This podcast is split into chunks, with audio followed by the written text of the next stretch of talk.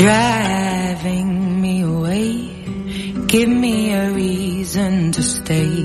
I want to be lost in you, but not in this way. I don't think you quite understand who have on your hands. How can you not see just how good for you I am? I know that you've been hurt before. That's why you feel so insecure. I begged you to let me in. Καλημέρα σε όλους. I only want to be. Ακούτε ράδιο Λασίθια 92,3. Είμαι ο Πέτρος Νικολάου και είναι εκπομπή έκτη μέρα. We ain't ever gonna know just how good this could Σάββατο 20 Νοεμβρίου really hope that this would και go. ξεκινήσαμε τη σημερινή εκπομπή με ένα τραγούδι από το νέο δίσκο της Αντέλ που κυκλοφόρησε χθες. Θα ακούσουμε αμέσως μετά ακόμα ένα. Είναι ένας δίσκος που θα ακουστεί και θα συζητηθεί πολύ. Is the word, Έχει 4-5 πολύ ωραία τραγούδια. Are you crazy? You ain't ever had, ain't never had a woman like me. It is so sad, a man like you could be so lazy. Λοιπόν, μπήκαμε στο τελευταίο δεκαέμερο του Νοέμβρη. Ο Δεκέμβρης πλησιάζει, τα Χριστούγεννα πλησιάζουν. And it is key. Ε, φαντάζομαι ε, όσοι κυκλοφορείτε στα κοινωνικά δίκτυα Ever keep a woman. ε, βλέπετε συνεχώς τα φωτογραφίες με στολισμούς δέντρων ε, όλοι ξεκινάνε, μπαίνουν σε μια διαφορετική διάθεση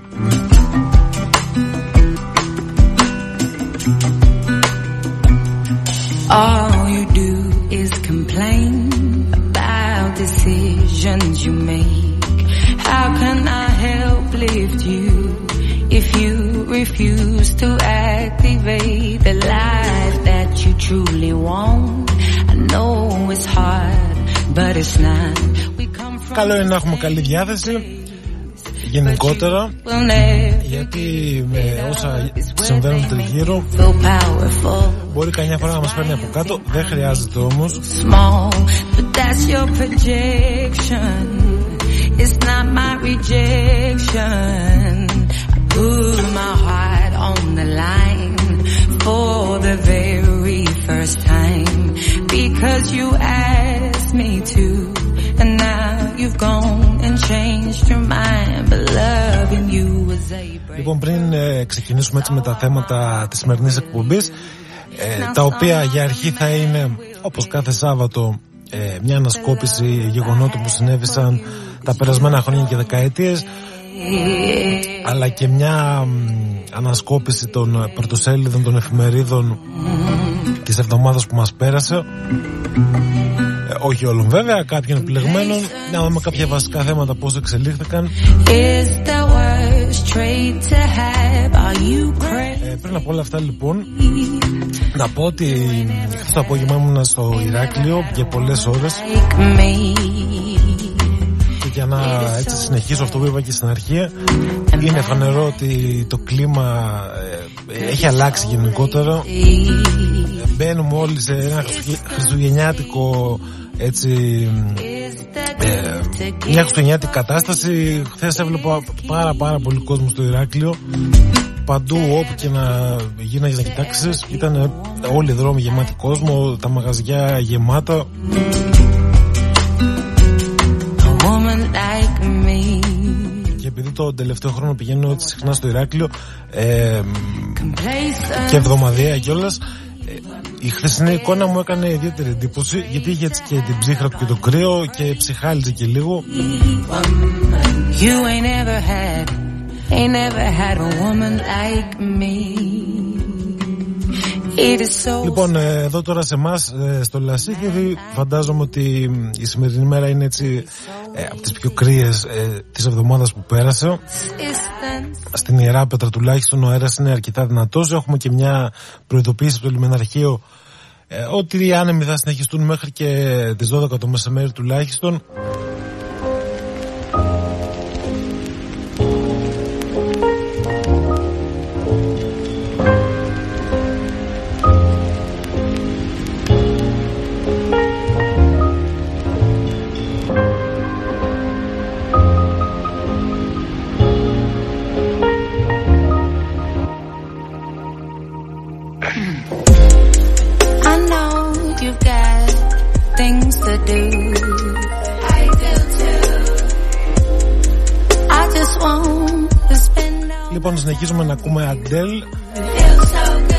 Ακόμα ένα τραγούδι από το νέο δίσκο της με τίτλο πώς να το πω 30, 30 αυτός είναι ο τίτλος.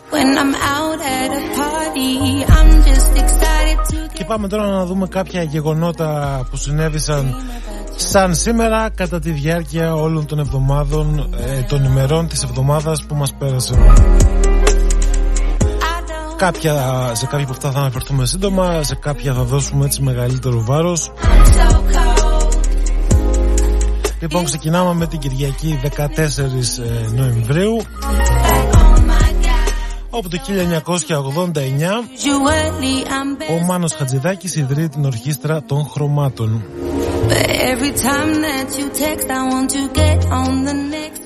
Θα είναι είναι μία από τις ε, δικές μου μονές ο Μάνος Χατζηδάκης. Δεν θα ασχοληθώ παραπάνω με το συγκεκριμένο θέμα. Απλά ε, ό,τι και αν γίνεται θα το αναφέρω γενικότερα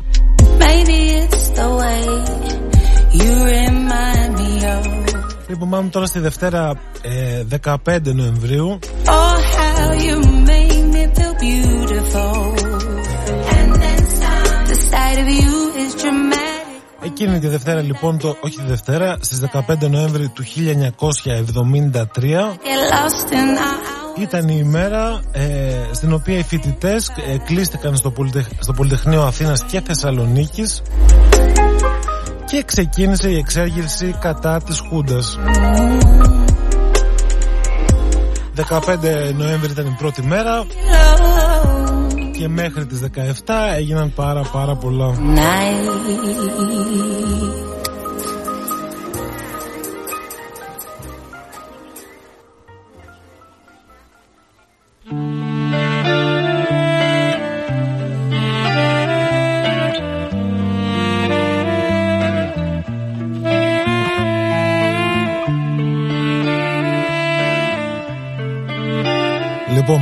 συνεχίσω, να πω ότι τώρα περάσαμε σε ένα τραγούδι της Σέιντ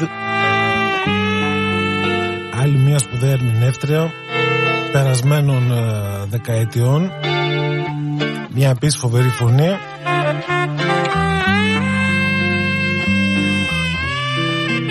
Και πάμε τώρα στην 3η 16 Νοεμβρίου ε, όπου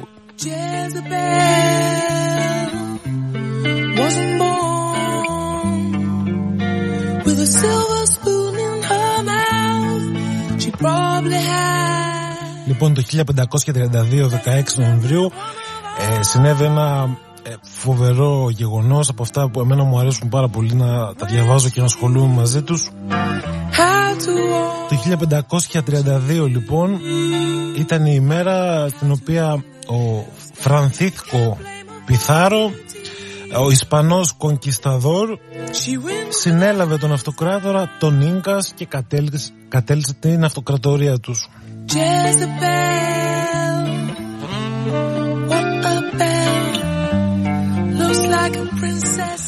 Ε, είναι μια ημερομηνία περίπου 40 χρόνια μετά την ε, ανακάλυψη της Αμερικής από τον Χριστόφορο Κολόμβο μια περίοδο κατά την οποία οι Ευρωπαίοι, οι Ισπανοί και οι Πορτογάλοι και άλλοι ε, προσπαθούσαν να βρουν, ε, να εξερευνήσουν όλο τον κόσμο, να βρουν θησαυρούς. Στην πραγματικότητα να λαιλατίσουν τα πάντα. Και αυτό η συγκεκριμένη ε, ημέρα 16 Νοέμβρη και η κατάλυση της αυτοκρατορίας ε, των Ίνκα και ο τρόπος που αυτή έγινε έχει γραφτεί στην ιστορία ως ένα από τα μεγαλύτερα εγκλήματα κατά της ανθρωπότητας Γενικά έκανε μια φοβερά ανεπτυγμένη κοινωνία. Ήταν η κυρίαρχη, ε, ο κυρίαρχος πολιτισμός εκείνη την εποχή σε ε, όλη τη Νότια Αμερική. Και ήρθαν λοιπόν οι πολιτισμένοι Ευρωπαίοι με τα όπλα και τον εξοπλισμό που είχαν και τις γνώσεις τους, τις πιο ανεπτυγμένες και αν και ήταν ε, πάρα πάρα πάρα πολύ λιγότεροι τους εξαφάνισαν κυριολεκτικά.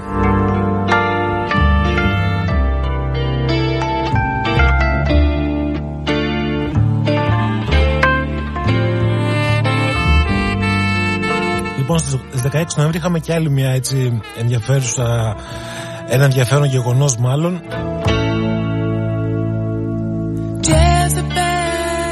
Το 1994 ήταν η μέρα την οποία τέθηκε σε ισχύ η, η νέα Διεθνής Σύμβαση για το Δίκαιο της Θάλασσας που επέτρεπε την επέκταση των χωρικών υδάτων στα 12 μίλια.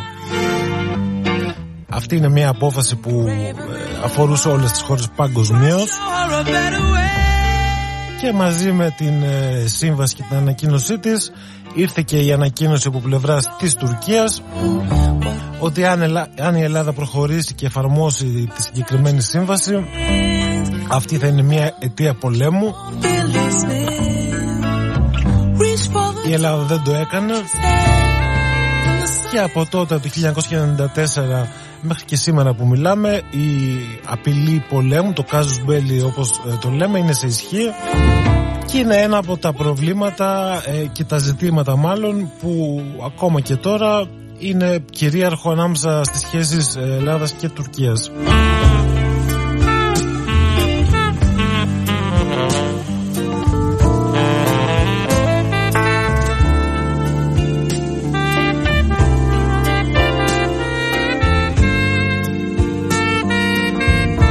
Λοιπόν πάμε τώρα Τετάρτη 17 Νοεμβρίου όπου φυσικά είχαμε την ε, εξέγερση του Πολυτεχνείου και για να το πούμε πιο σωστά είχαμε την εισβολή με, το, με τα τάγκς με το τάγκ μέσα στο Πολυτεχνείο είχαμε τους νεκρούς είχαμε όλα αυτά τα φοβερά γεγονότα που συνέβησαν. Αλλά και δεν θα κάνω καμιά ιδιαίτερη αναφορά πάνω σε αυτό Θα πω όμως ότι την επόμενη χρονιά ε, το 1974 επίσης στις 17 Νοεμβρίου έγιναν οι πρώτες εκλογές της μεταπολίτευσης με πρώτο κόμμα να αναδεικνύεται η Νέα Δημοκρατία υπό τον Κωνσταντίνο Καραμαλή με ποσοστό 54,37%. Η Χούντα είχε πέσει, ο Καραμαλής είχε επιστρέψει είχε προηγηθεί βέβαια το, η εισβολή στην Κύπρο και όλα τα γνωστά που τα ξέρουμε όλοι νομίζω.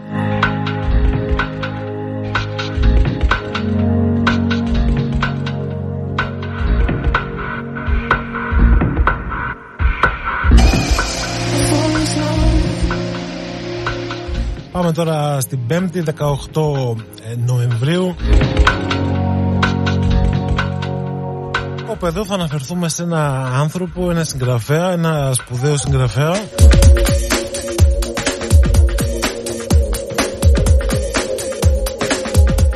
δεν είμαι εγώ και πολύ κατάλληλος για να μιλήσω για το έργο του. Όμως ε, μπορώ εύκολα να, να τον προτείνω. Μιλάμε για μια τεράστια ε, φυσιογνωμία της λογοτεχνίας. Ένα άνθρωπο που άλλαξε ε, τον τρόπο που συνολικά η λογοτεχνία ε, αντιλαμβα... Ε, πώς να το πω άλλαξε την αντίληψη του κόσμου για τη λογοτεχνία και πώς αυτή γράφεται Μιλάμε για τον Μαρσέλ Προύστ ο οποίος ε, το 1922 18 Νοέμβρη ε, πέθανε το 1922 είναι ο συγγραφέας του μυθιστορήματος αναζητώντας το χαμένο χρόνο ένα κυριολεκτικά γιγάντιο έργο σε 7 τόμους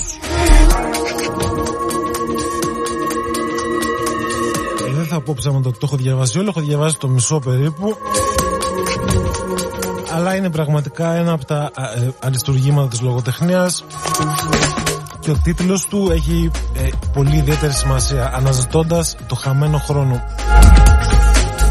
σε ένα, ένα βιβλίο, ένα έργο μάλλον γιατί δεν μπορείς να το πεις βιβλίο αυτό στο οποίο περιγρά ε, ένας Γάλλος ε, ελεύθερος άνθρωπος και ανοιχτό μυαλό περιγράφει την κάθε του μέρα, την κάθε στιγμή το νόημα της ζωής, το νόημα του χρόνου και όλα αυτά καθώς μεγαλώνει ε, στη Γαλλία, την αριστοκρατική Γαλλία στα τέλη του 19ου και τις αρχές του 20ου αιώνα.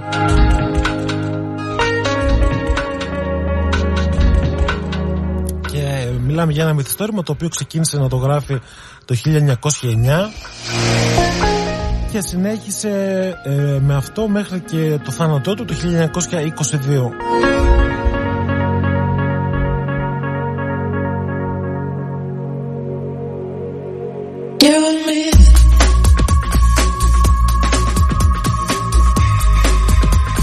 τώρα στην Παρασκευή 19 Νοέμβρη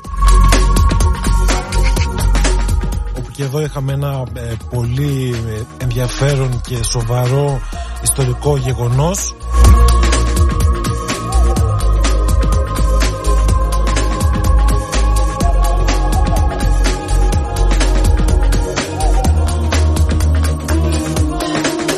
Λοιπόν, ε, για αρχή να πούμε ότι το 19 Νοέμβρη του 1896 γεννήθηκε ο Γεώργης Ζούκοφ. Ο Γιώργη Ζούκοφ λοιπόν ήταν ένας Ρώσος στρατάρχης που έπαιξε πάρα, ένα πάρα πάρα πολύ σημαντικό ρόλο στο Β' Παγκόσμιο Πόλεμο. Και ποιος ήταν αυτός ο ρόλος λοιπόν;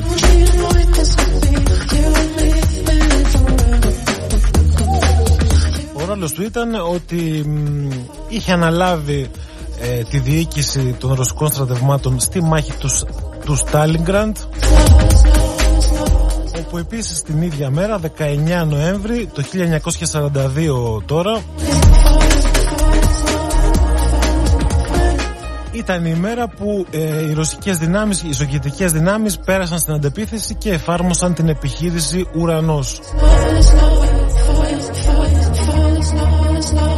Πρόκειται για ένα ε, κορυφαίο ιστορικό γεγονός του 20ου αιώνα γιατί αυτή η επιχείρηση Ουρανός ήρθε μετά από ε, κυριολεκτικά εκατομμύρια νεκρούς Ρώσους οι οποίοι είχαν εγκλωβιστεί στο Στάλιγκραντ από τους ε, Γερμανούς κυρίως τις δυνάμεις του Χίτλερ. Σε μια φοβερά σημαντική μάχη η οποία τελικά ε, παρότι φαινόταν αρχικά το αντίθετο κατέληξε σε μια πολύ μεγάλη νίκη των Σοβιετικών ε, δυνάμεων οι οποίοι με αυτή την επιχείρηση ε, κατάφεραν να περικυκλώσουν στην πραγματικότητα μέσα στο Στάλιγκραντ τους Γερμανούς και διάφορους άλλους συμμάχους σε μια μεγάλη ακτίνα. Και αποκομμένοι λοιπόν από τις, από τις γραμμές τροφοδο, τροφοδοσίας τους άρχισαν να πεθαίνουν από το κρύο και από την πείνα μέσα στο ρωσικό χειμώνα και κάπως έτσι ε, άλλαξε η ροή του Δευτέρου Παγκοσμίου Πολέμου. Η μάχη του Στάλιγκραντ μαζί με την απόβαση στην Ορμανδία είναι τα δύο σημαντικότερα γεγονότα του Δευτέρου Παγκοσμίου Πολέμου. Αυτά που άλλαξαν ε, με μεγάλη διαφορά τα σημαντικότερα γεγονότα που άλλαξαν ε, τη μοίρα του Χίτλερ και την ισχύ που είχε ο Χίτλερ και η ναζιστική Γερμανία και γι' αυτό και αναφερόμαστε σε αυτό σήμερα.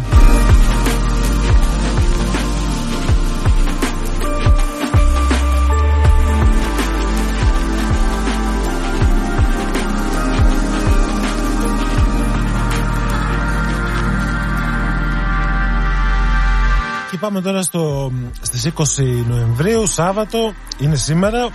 Σαν σήμερα λοιπόν, έχουμε δύο ειδήσεις έχω επιλέξει. Το ένα θα το αναφέρω ασχολιάστο.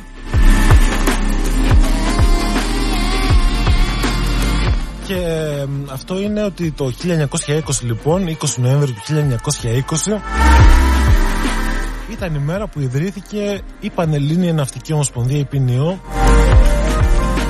το ανώτατο συνδικαλιστικό όργανο εργαζομένων στην ναυτιλία στη χώρα μας.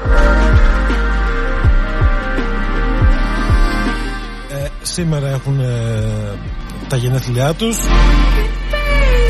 δεν θα πούμε κάτι παραπάνω.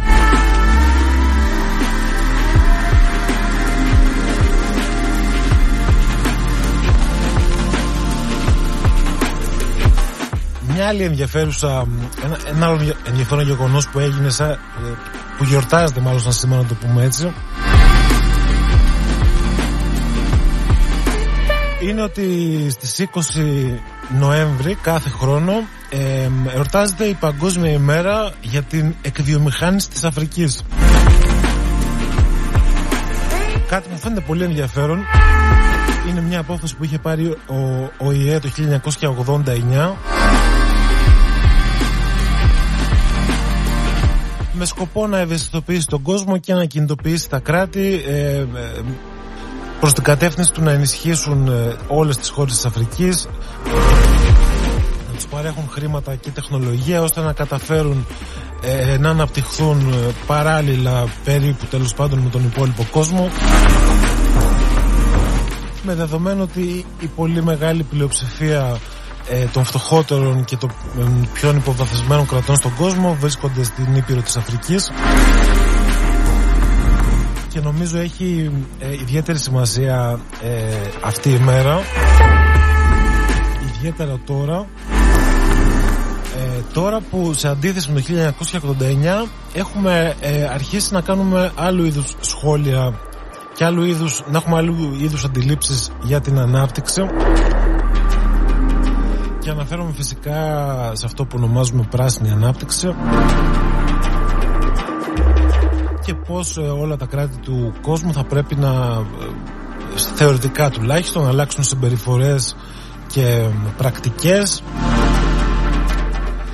για να αντιστραφεί η κλιματική αλλαγή ή να περιοριστεί τέλος πάντων και το πως αυτό τώρα έρχεται σε αντίθεση ε, με χώρες της Αφρικής οι οποίες ε, έχουν αρχίσει να αναπτύσσονται.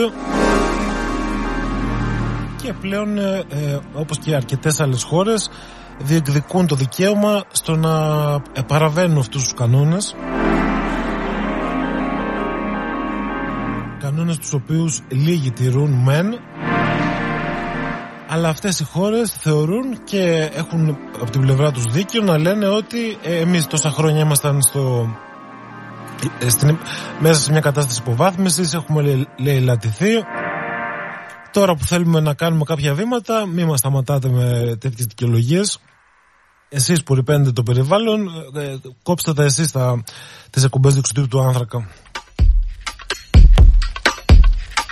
είναι μια ενδιαφέρουσα συζήτηση, γι' αυτό έτσι το βάζω στην κουβέντα.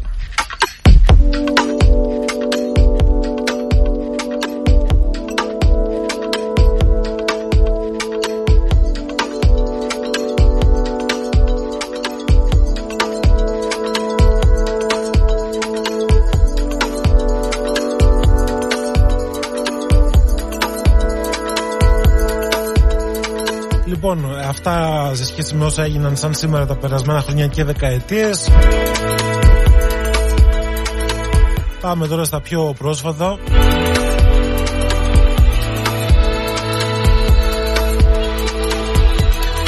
Πάμε να δούμε τι έγραψαν οι εφημερίδες την εβδομάδα που μας πέρασε. Και αυτή η εβδομάδα μου φαίνεται έχει πολύ ενδιαφέρον έτσι το πώς εξελίχθηκε η ειδησιογραφία ξεκινώντας από την Κυριακή και φτάνοντας μέχρι σήμερα.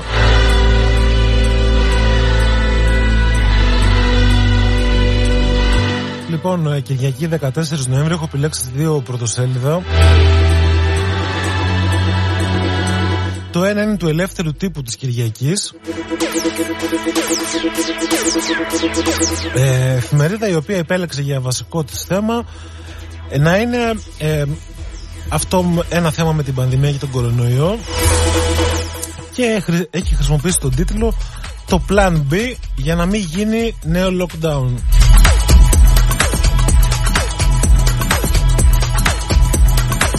Την περασμένη Κυριακή λοιπόν ο ελεύθερος τύπος περιέγραψε κάποια πιθανά νέα μέτρα για ανεμβολία τους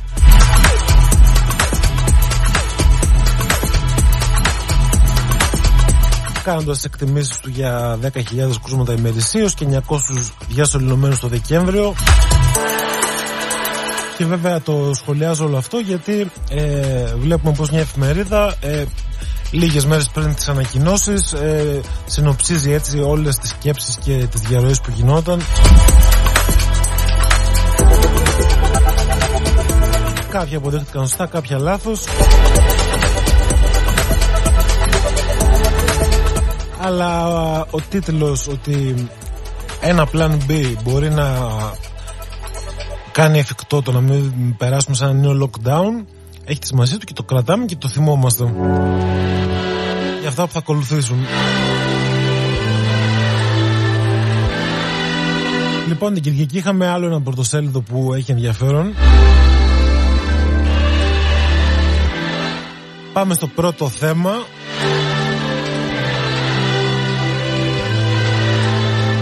το οποίο λοιπόν έχει το φοβερό τίτλο «Κρίση τέλος, άλμα πάνω από το 2019» και αναφέρεται στην ισχυρή ανάπτυξη του 7% όπως γράφει η εφημερίδα που δείχνουν τα νέα στοιχεία.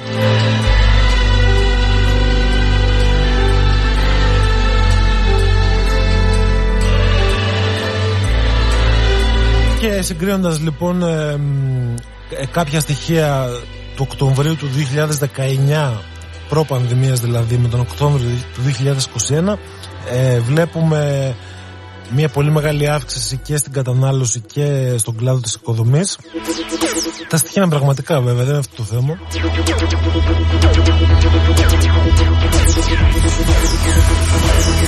Αλλά το κρίση τέλος ας το σκεφτούμε λίγο καλύτερα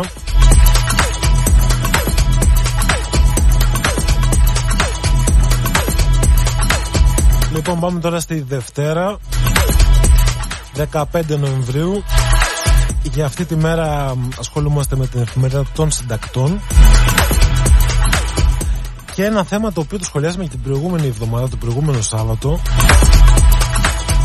αφορά την αποκάλυψη που είχε κάνει τότε την προηγούμενη Κυριακή ε, την, την προ, μάλλον την προ προηγούμενη Κυριακή εφημερίδα των συντακτών για τις παρακολουθήσεις της ΕΕΠ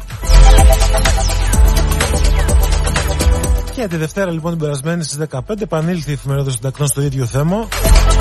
Με τον τίτλο «Φτιάχνουν ΕΕΠ στα μέτρα της Μαξίμου ΑΕ».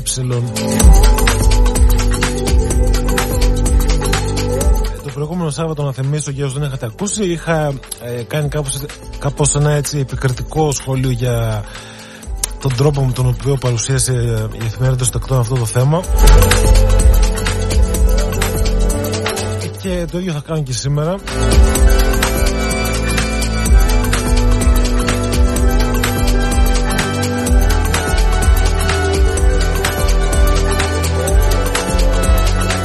Είναι ένα θέμα το οποίο διαχρονικά έρχεται στην επικαιρότητα, όχι μόνο τώρα και τα τελευταία όσα χρόνια θυμάμαι εγώ πάντα μια στο τόσο ε, κυκλοφορούσαν τέτοια θέματα για παρακολουθήσεις πολιτών και διάφορα τέτοια τα οποία προφανώς και συμβαίνουν.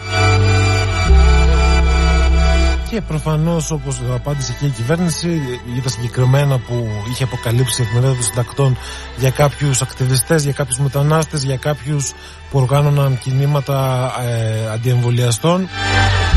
Οι παρακολουθήσεις γίνονται με εισαγγελική εντολή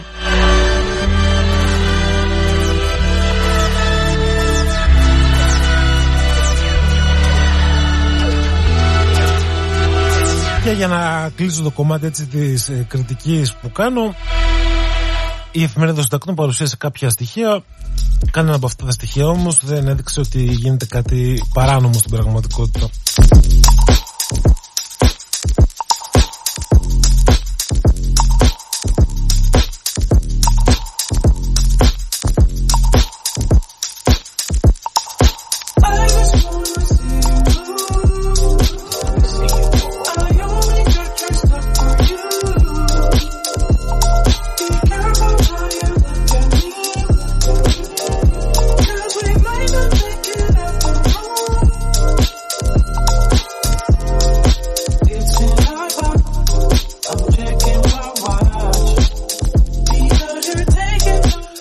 τώρα στην ε, 3η 19 Νοεμβρίου και στην καθημερινή.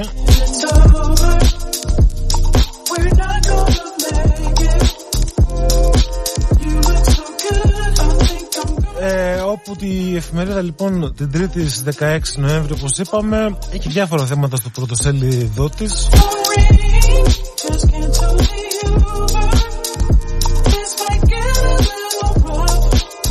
που μου έκανε εντύπωση είναι ε, αυτή η έκκληση που έγινε από το Υπουργείο Οικονομικών προς τις επιχειρήσεις για να απορροφήσουν τις αυξήσεις στις τιμές.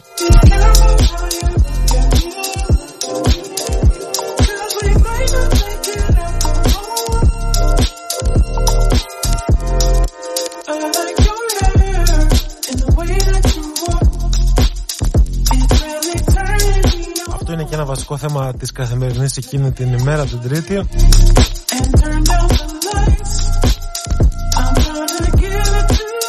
Τώρα το, και το αναφέρω γιατί το να βγαίνει το Υπουργείο Οικονομικών ε, και να καλεί τις επιχειρήσεις με κάποιο τρόπο να απορροφήσουν ε, τις αυξήσεις που υπάρχουν.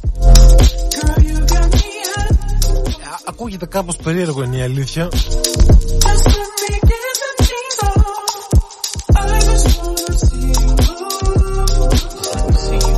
γιατί από τη μία όταν έχεις μια επιχείρηση και τα πάντα αυξάνονται κάτι πρέπει να κάνεις.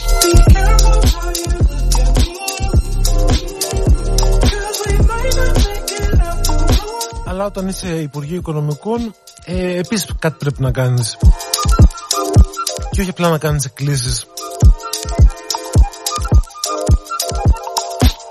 Λοιπόν, αυτό είναι το ένα θέμα της καθημερινής την Τρίτη και το άλλο που θα αναφερθούμε και στη συνέχεια νομίζω γιατί είναι ένα πολύ σοβαρό θέμα που αφορά την Ευρώπη και το έχει στο πρωτοσέλιδό της την Τρίτη ή καθημερινή είναι τα όσα συμβαίνουν ε, στη Λευκορωσία, στα σύνορα με την Πολωνία. Έγιναν πάρα πάρα πολλά αυτή την εβδομάδα, τα οποία ε, φαντάζομαι ότι λίγοι θα τα έχετε ακούσει και θα τα γνωρίζετε. Δεν έχει πάρει το θέμα με τις μεγάλες διαστάσεις στα ελληνικά ε, μέσα ενημέρωσης. Παρ' όλα αυτά σε ευρωπαϊκό επίπεδο είναι από τα κορυφαία θέματα της εβδομάδας το πώς δηλαδή η Λευκορωσία ε, χρησιμοποιεί όπως έκανε και η Τουρκία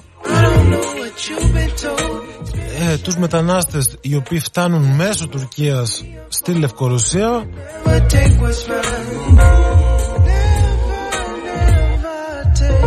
και προσπαθεί να τους περάσει σε άλλες χώρες της Ευρώπης δημιουργώντας προβλήματα καταρχάς στην Πολωνία αλλά και σε υπόλοιπες χώρες Υπάρχει πολύ παρασκήνιο, υπάρχει εμπλοκή της Ρωσίας ως συνήθως. Θα τα πούμε στην πορεία όλα αυτά.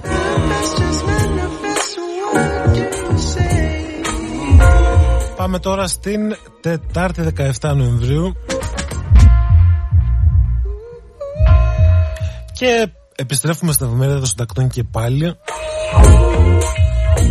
όπου για πρώτο θέμα και η πρωτοσέλιδό της ε, την περασμένη Τετάρτη είχε ε, την απεργία της εστίασης και τίτλο «Η εκδίκηση των αχάριστων». Και σχολιάζει εδώ η εφημερίδα κόλαφος για την κυβέρνηση ή συντριπτική συμμετοχή στην κινητοποίηση της εστίασης. Αναδεικνύει γενικά τα αιτήματα του κλάδου της εστίασης ε, σχεδόν όλα.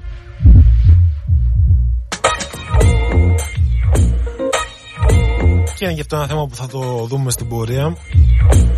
Και από τη μία και από την άλλη του πλευρά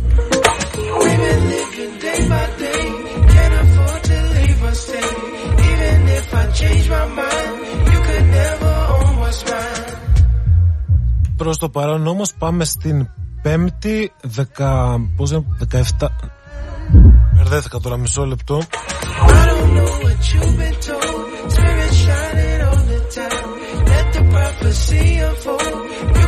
Α, όχι, λοιπόν έχω επιλέξει άλλο ένα πρωτοσέλιδο την Τετάρτη, τα νέα ε, τα οποία είχαν μια είδηση η οποία μου είχε ξεφύγει να πω την αλήθεια. Δεν ξέρω πώς το πήρατε χαμπάρι. Ήταν το βασικό θέμα στα νέα και αφορά την ε, άσκηση μέδους που έγινε εδώ νότια της Κρήτης. Είχε γίνει την προπερασμένη Παρασκευή αν δεν κάνω λάθος αυτή η άσκηση η οποία ήταν γνωστή γενικά δεν ήταν κάτι κρυφό, το ξέραμε όλοι. Αυτό που δεν είχα προσέξει εγώ και μου έκανε εντύπωση και το έχουν τα νέα στο πρωτοσέλιδό τους ε, την Τετάρτη είναι ότι η άσκηση αυτή έγινε με βασικό σενάριο ε, την αποτροπή κατάληψης σε πλατφόρμες άντλησης υδρογονανθράκων και στην επιχείρηση αυτή ε, συμμετείχαν το ελληνικό πολεμικό ναυτικό, η Κύπρος, η Αίγυπτος και τα Ηνωμένα Αραβικά Εμμυράτα.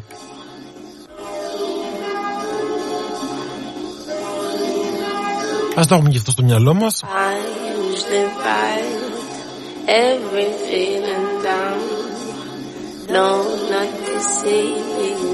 I don't want to feel it right now. So I wait, watch it go away. But it won't. I just want to feel okay. Λοιπόν, πάμε τώρα στην ε, 5η 18 Νοεμβρίου.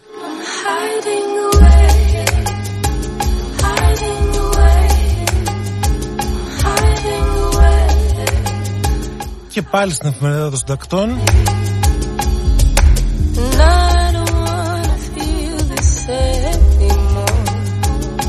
Το ένα θέμα της πρώτης σελίδας ήταν ότι γίνεται μια περικοπή δαπανών για συντάξεις και για τα ενεργεία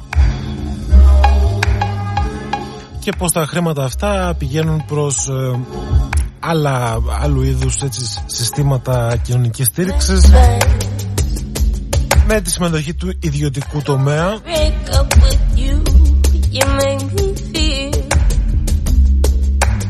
Ενώ το άλλο θέμα της εφημερίδας ε, ήταν η κινητοποίηση που έγινε για το Πολυτεχνείο και τις ε, επαιτειακές έτσι, εκδηλώσεις που γίνονται κάθε χρόνο στις 17 Νοέμβριο και χρησιμοποιεί τον τίτλο εδώ η εφημερίδα το Πολυτεχνείο ζει ο, Μητσο... ζει, ναι, ο Μητσοτάκης προκαλεί. Ε, και αναφέρεται σε κάποιες δηλώσεις του Πρωθυπουργού για γερασμένα συνθήματα. Γερασμένα συνθήματα που ακούστηκαν εννοεί σε σχέση με την υλοποίηση ζωντανών ετοιμάτων ε, τα οποία όπως λέει ο Πρωθυπουργός είναι αυτά τα οποία υλοποιεί η πολιτική της κυβέρνησης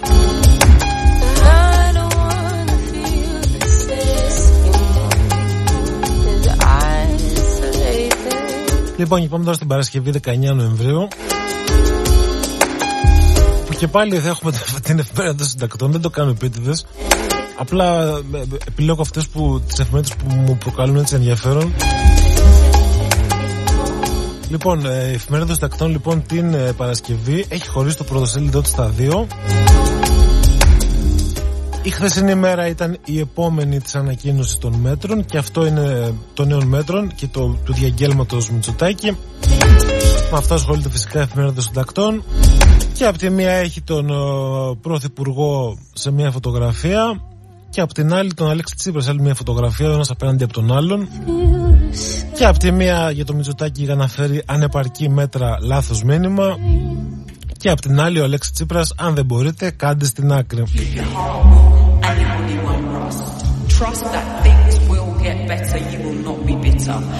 Το βασικό όμως που ήθελα να σχολιάσω αυτό το πρωτοσέλιδο είναι ότι και προς την κριτική που κάνει στην κυβέρνηση η εφημερίδας των συντακτών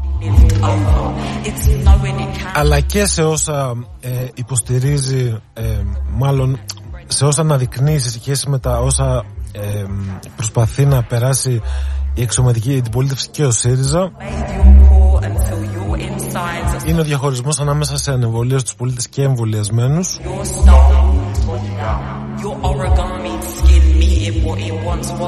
Με την εφημερίδα των τακτών να, κάνει, ε, να παίρνει θέση ας το πούμε έτσι αναφέροντας πως ε, είναι λάθος να μην, να μην παίρνονται μέτρα για εμβολιασμένους και ο ΣΥΡΙΖΑ βέβαια επίσης προτείνει και αυτός ότι κάποια μέτρα θα πρέπει να πάρθουν και για εμβολιασμένους πολίτες.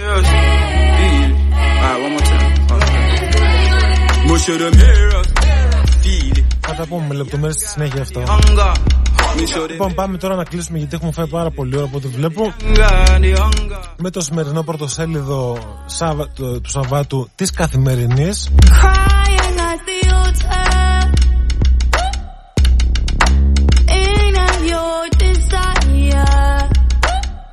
όπου έχει ένα πάρα πάρα πολύ ενδιαφέρον θέμα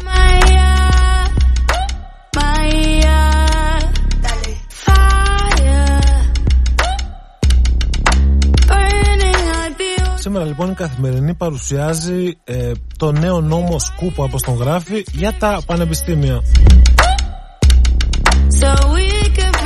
Λοιπόν, να είμαι ειλικρινής, αυτό το θέμα με ενδιαφέρει τόσο πολύ που μάλλον θα πάω να αγοράσω την εφημερίδα σε λίγο.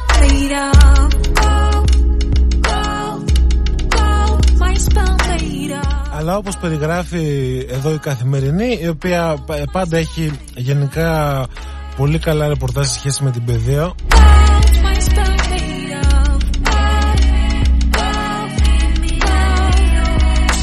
Καλά και έγκυρα ρεπορτάζ ενώ έχει το, το, το, κομμάτι αυτό το έχει πολύ μεγάλη διαφορά σχέση με τις υπόλοιπες τέλος πάντων.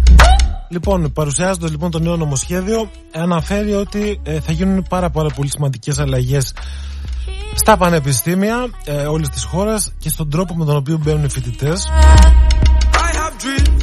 Η μία από αυτές ε, αφορά την επαναφορά των ΤΕΙ τα οποία είχαν καταργηθεί με την κυβέρνηση του ΣΥΡΙΖΑ και πλέον όπως λέει εδώ οι καθημερινοί θα ονομάζονται ΤΕΕ Τμήματα εφαρμοσμένων επιστημών αυτός θα είναι ο τίτλος αλλά το πιο σημαντικό για μένα που μα, ε, δεν ξέρω τώρα, καθένας έχει τις δικές του απόψεις. Εγώ μακάρι να το δούμε αυτό το πράγμα να γίνεται. Το, θα, το, το θεωρώ φοβερά θετική αλλαγή αν γίνει. Ότι θα αλλάξει ο τρόπος εισαγωγής των φοιτητών ε, στις σχολές και στα τμήματα τα οποία περνάνε μετά, μετά το Λύκειο. Και αντί να ε, πηγαίνουν σε τμήμα, σε κάποιο συγκεκριμένο τμήμα που πανε, πανεπιστημιακό θα διαλέγουν μια σχολή.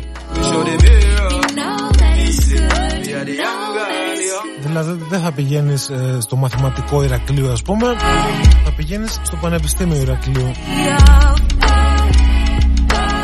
Και μέσα στο Πανεπιστήμιο με άλλες διαδικασίες θα βρίσκεις το δρόμο σου προσωπικά το θεωρώ πάρα πάρα πολύ σωστό. Είναι κάτι που εφαρμόζεται και σε άλλες χώρες και κυρίως στην Αμερική.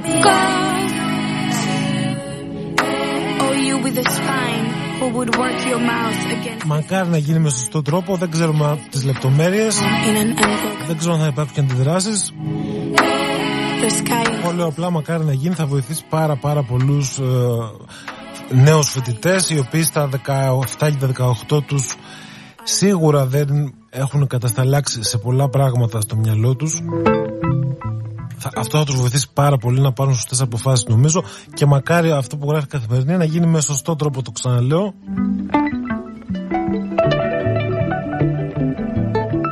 Λοιπόν, αυτά. Η ώρα είναι 11 παρα 10.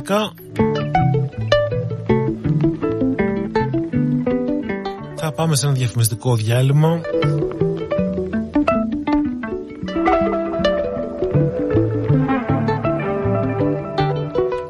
Και επανερχόμαστε σε λίγο με πολλά άλλα θέματα και τοπικά και όχι μόνο.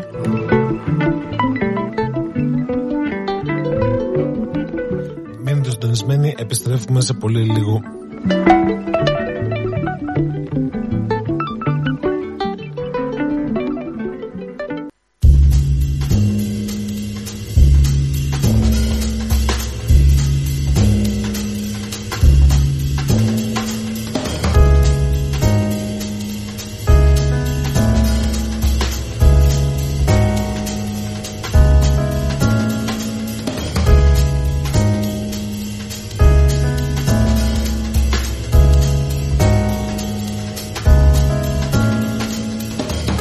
Damage we have done.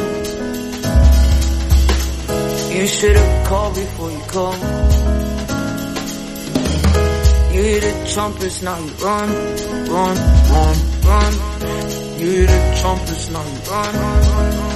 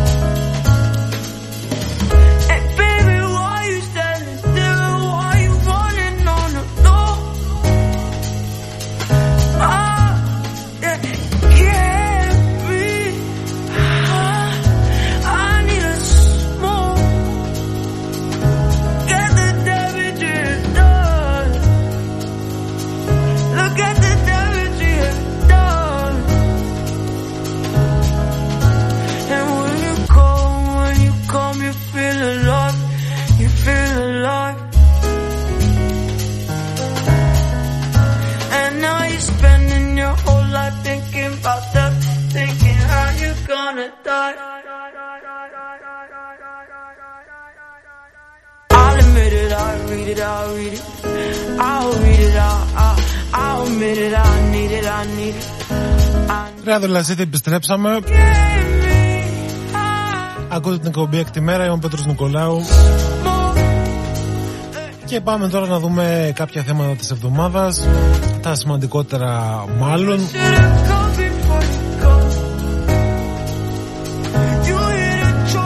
Και όπως, και όπως έγινε εκεί το προηγούμενο Σάββατο Έτσι και σήμερα Το σημαντικότερο θέμα της εβδομάδας νομίζω πως είναι οι εξελίξεις γύρω από την ε, πανδημία Είχαμε νέα μέτρα, έχουμε αύξηση κρουσμάτων Έχουμε πολλά πολλά να πούμε θα ξεκινήσουμε με μια τελευταία είδηση που τώρα, τώρα την είδα. Τώρα πριν λίγο έγινε γνωστή. Αλλά πριν από αυτό να πω κάτι άλλο που μου έκανε εντύπωση γιατί έλεγα, όσοι ακούγατε από την αρχή ε, έλεγα ότι ήμουν χθες στο Ηράκλειο για πολλές ώρες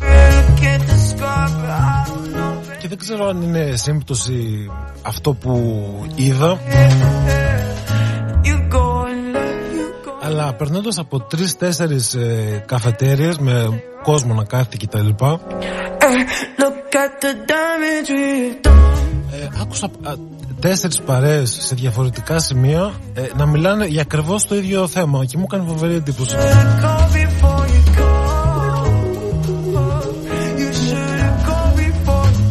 Όλοι συζητούσαν χθες ε, το απόγευμα στο Ηράκλειο για το lockdown της Αυστρίας.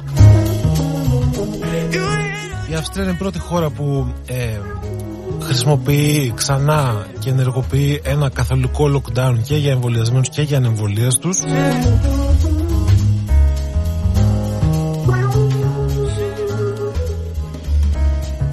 Υπάρχουν και άλλες χώρες οι οποίες έχουν ήδη πάρει ε, πιο σκληρά μέτρα και η Ελλάδα έχει πάρει σκληρά μέτρα αλλά και άλλες χώρες ακόμα πιο σκληρά.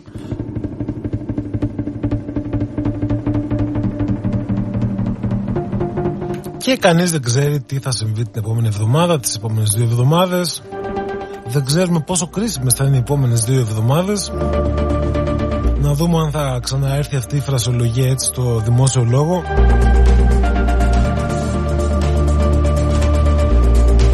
Και να πούμε τώρα για να πω την είδηση που ήρθε τώρα τελευταία να πούμε ότι ο δημόσιος λόγος όπως είπα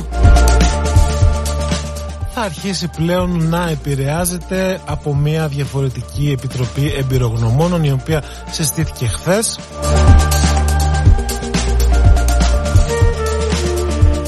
οποία θα είναι αυτή ε, που θα αντικαταστήσει την υπάρχουσα που, ε, που τώρα είναι αυτή η οποία διαχειρίζεται το κομμάτι της πανδημίας η οποία κάνει τις εισηγήσεις στο Υπουργείο Υγείας και την κυβέρνηση γενικότερα.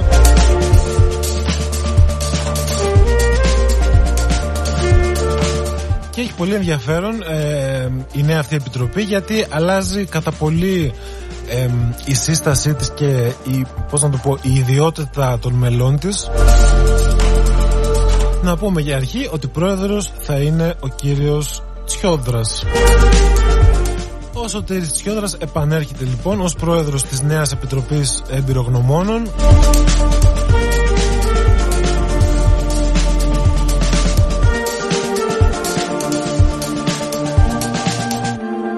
Πούμε ότι η επιτροπή αυτή θα έχει τετραετή θητεία, τα μέλη της ε, δεν πληρώνονται.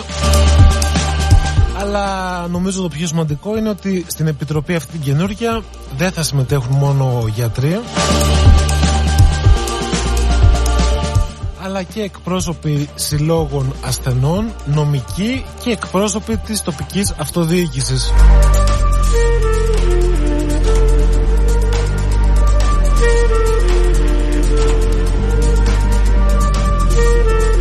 Συγκεκριμένα ας πούμε για να πω έτσι μερικά παραδείγματα βλέπω ότι συμμετέχει ο κύριος Χαράλαμπος Οικονόμου ο οποίος είναι ε, καθηγητής κοινωνιολογίας.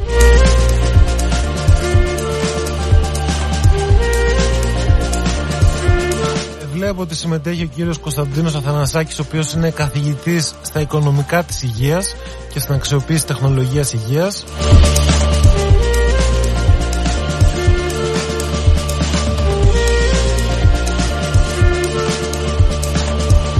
κύριος ε, Εμμανουήλ Λασκαρίδης ο οποίος είναι διδάκτορ νομικής ε, της νομικής σχολής του Πανεπιστημίου της Χαϊδε, Χαϊδελβέργης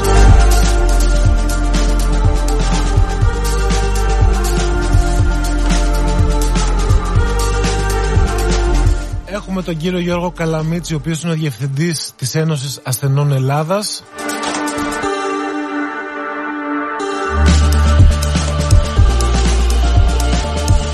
Έχουμε τον πρόεδρο του ΟΚΑΝΑ, του Οργανισμού Κατά των Ναρκωτικών, τον κύριο Αθανάσιο Θεοχάρη. Έχουμε τον Χρήστο Λιάπη, τον ψυχίατρο και αντιπρόεδρο του ΚΕΘΕΑ.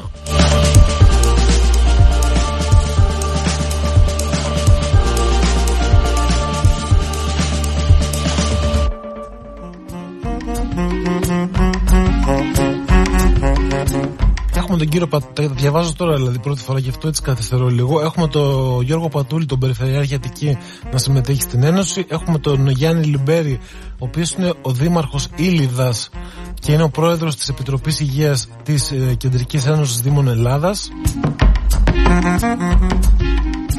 Και έχουμε επίσης ε, τον Χρήστο Δαραμίλα, ο οποίος είναι αναπληρωτής ε, οργανωτικός γραμματέας της Εθνικής Συνομοσπονδίας Ατόμων με Αναπηρία. Ε, μόλις, αυτή είναι η, η καινούργια ας πούμε. Σας διάβασα 6-7 ονόματα νομίζω. Από τα, ίσως και παραπάνω 8 ίσως ήταν. Από τα συναλλικά 23 μέλη τα οποία δεν είναι η ειδικότητά τους η ιατρική ούτε η λοιμοξιολογία ε, κάτι το οποίο είχε τονιστεί από πολλούς ότι θα έπρεπε να γίνει.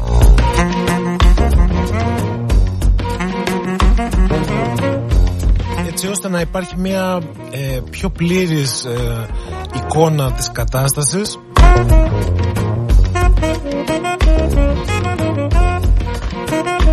Γιατί η πανδημία και η διαχείρισή της δεν είναι μόνο δεν είναι ένα αμυγός ε, ιατρικό θέμα αλλά είναι και κοινωνικό και οικονομικό.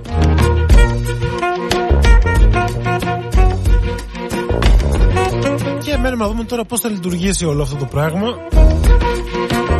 Γιατί για να ε, λέμε τα πράγματα ως έχουν ε, στην αρχή της πανδημίας θυμόμαστε όλοι πολύ καλά ε, τα πολύ σκληρά μέτρα και το, τα lockdown που στην Ελλάδα ήρθαν από τα πρώτα στην Ευρώπη με την κυβέρνηση τότε να δηλώνει ότι εμπιστεύεται τυφλά και ακολουθεί την Επιτροπή των Λιμοξιολόγων που είχε συστήσει. Και όντως το έκανε δηλαδή. Και είδαμε στην πορεία αυτό το πράγμα να αλλάζει ριζικά. Και η κυβέρνηση να βάζει λίγο στην άκρη την Επιτροπή και όσα έλεγε και να αναλαμβάνει αυτή ε, την ευθύνη των αποφάσεων που παίρνει. Ούτως ή άλλως έχει την ευθύνη δηλαδή, είτε στη μία είτε στην άλλη περίπτωση. Απλά άλλαξε ε, ο τρόπος με τον οποίο ε, ακούει τέλος πάντων και δέχεται όσα τις προτείνουν οι ειδικοί. Αυτή τη φορά οι ειδικοί θα είναι διαφορετικοί. Μένει να δούμε κατά πόσον οι προτάσεις τους θα αρχίσουν να, να περνάνε ως επίσημες πολιτικές. Έχει ενδιαφέρον και θα το δούμε.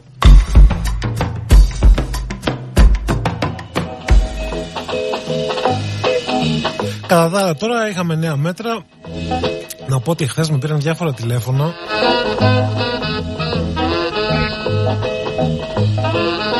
Ε, Διάφοροι έτσι φίλοι και γνωστοί. Και με ρωτούσαν έτσι πληροφορίες τώρα Τι ισχύει εδώ, τι ισχύει εκεί. Η αλήθεια είναι ότι ο τρόπος που ανακοινώθηκαν τα συγκεκριμένα μέτρα την, ε, ε, όχι την πέμπτη, την πέμπτη. Έχει κάποιες ασάφειες είναι η αλήθεια. Αυτό λοιπόν που έλεγα στους φίλους και θα πω και σε όσους μας ακούτε τώρα είναι ότι μέχρι να βγει το ΦΕΚ, ο νόμος δηλαδή δεν μπορούμε να ξέρουμε με, δεν μπορούμε να ξέρουμε με βεβαιότητα ε, το σύνολο των μέτρων ε, τα οποία θα ισχύουν από τη Δευτέρα για παράδειγμα μου λέει ο ένας στο γήπεδο θα μπαίνω μέσα; Ο νόμος αφορά τα κλειστά γήπεδα ή τα ανοιχτά ή και τα δύο αυτό είναι κάτι αδιευκρίνηστο μέχρι τώρα. Μάλλον και τα δύο, θα, μάλλον όλα τα γήπεδα αφορά, αλλά θα περιμένουμε να το δούμε. Πολλοί ρωτάγαν χθες και εδώ στο ράδιο Λασίθ και εμένα με ρώτησαν τι θα γίνει με τις δημόσιες υπηρεσίες, οι οποίε ως κλειστοί χώροι υποτίθεται ότι αυτά ε, επιτρέπεται είσοδος μόνο σε εμβολιασμένους φαντάζομαι όλα αυτά θα διευκρινιστούν όπως και πολλά άλλα.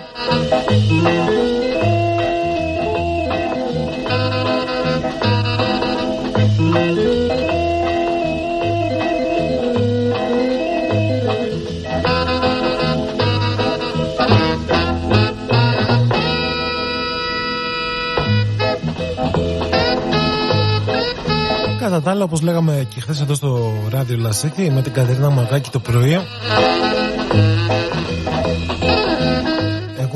θα σταθώ πολύ σε όσα είπε ο Πρωθυπουργός ο Κυριάκος Μητσοτάκης στο διάγγελμα που έκανε το οποίο μπορεί να είχε τις κάποιες ασάφειες και μπορεί να είχε και ένα επικοινωνιακό χαρακτήρα για να περιγράψει ε, με πιο σκληρό τρόπο κάποια μέτρα τα οποία τελικά δεν είναι και τόσο πολύ σκληρά όσο τα περιέγραψε δηλαδή. Ε, θα σταθώ όμως μια κουβέντα που είπε την είπα και το έλεγα και χθες το ξαναπώ και σήμερα. ε, για πρώτη φορά ακούσαμε τον Πρωθυπουργό της Ελλάδας να αναφέρεται ε, σε μια συμφωνία που έχει γίνει με τους πολίτες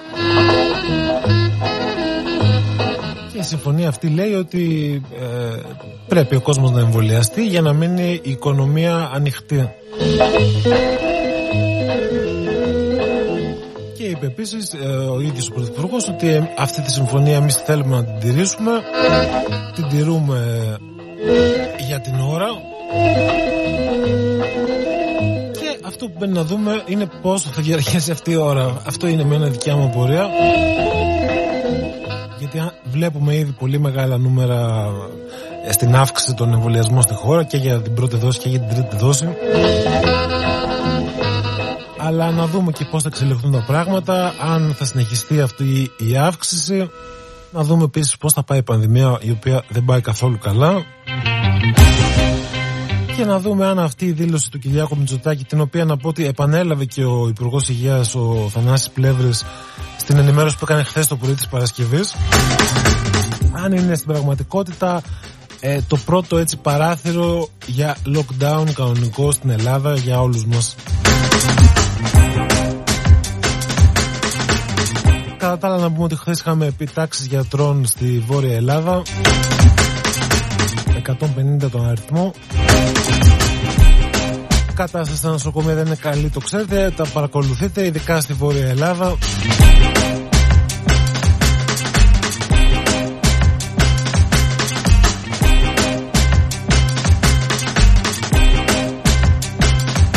Εδώ στην Κρήτη τα πράγματα είναι καλύτερα.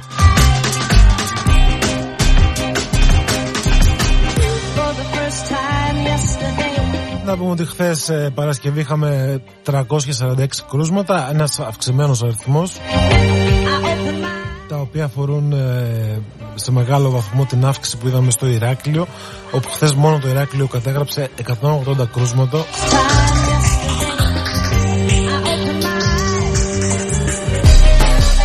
Για να πούμε λοιπόν να δώσουμε τις κάποια στοιχεία Τις τελευταίες 14 ημέρες ε, Στην Κρήτη έχουμε συνολικά 3.130 κρούσματα Τα μισά από αυτά είναι στο Ηράκλειο Το 1506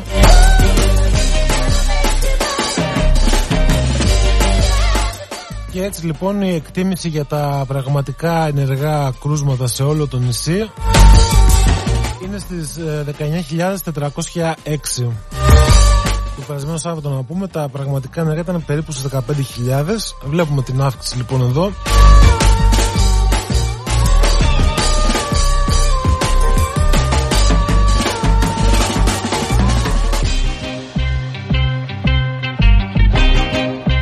Και να πούμε τώρα, ε, να πάμε μάλλον σε αυτά που είπε ο κ. Τζανάκης για το νομό Λασιθίου, τα οποία είναι και αυτά πολύ ενδιαφέροντα.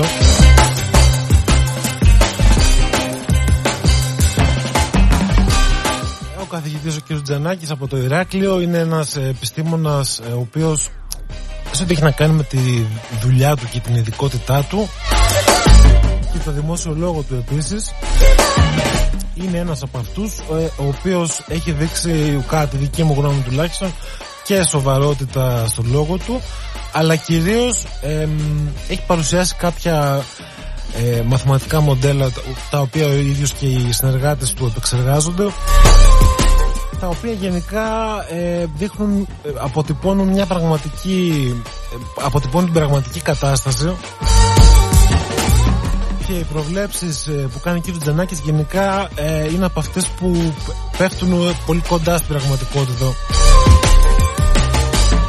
Γι' αυτό λοιπόν ίσως έχει μια παραπάνω σημασία αυτό που είπε για το Λασίθι και έχει σημασία τόσο για τον καθένα από εμάς που ακούει αλλά έχει και πολύ μεγάλη επιστημονική αξία. Γιατί αυτό που είπε ο κύριος Τζανάκης λοιπόν σε δηλώσεις που έκανε αν θυμάμαι καλά στην ΕΡΤ ε, είπε πως το Λασίθι ε, το, το, το, το, τελευταίο διάστημα παρουσιάζει μια εικόνα η οποία αποτελεί εξαίρεση ε, σε όλη τη χώρα.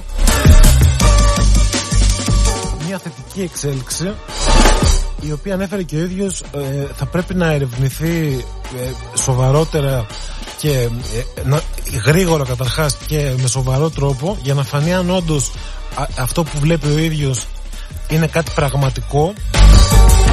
Και αυτό που βλέπει λοιπόν ο ίδιος είναι ότι ε, παρά τα κρούσματα που υπάρχουν στο Λασίθ και όσα είναι αυτά και όσο αυξάνονται ε, ο αριθμός ε, νοσηλευομένων και θανάτων στο νομό είναι αναλογικά πολύ μικρότερος σε σχέση με άλλες περιοχές της χώρας.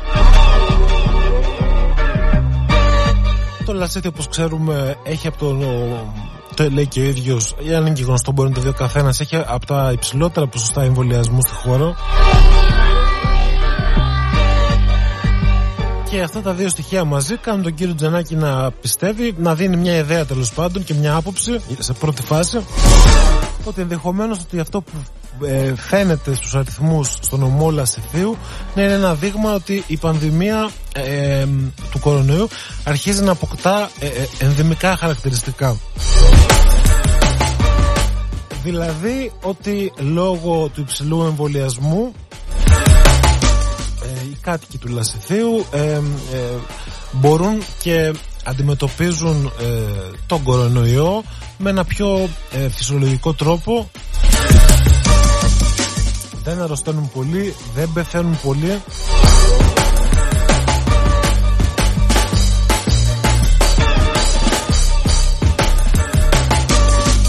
Κάτι το οποίο αν μπορέσει κάποιος αν μπορέσει να αποδειχτεί και να φανεί με πιο έτσι με μελέτες και με πιο έγκυρα νούμερα και στοιχεία τέλος πάντων θα αποδείξει καταρχάς την αξία που έχει ο εμβολιασμός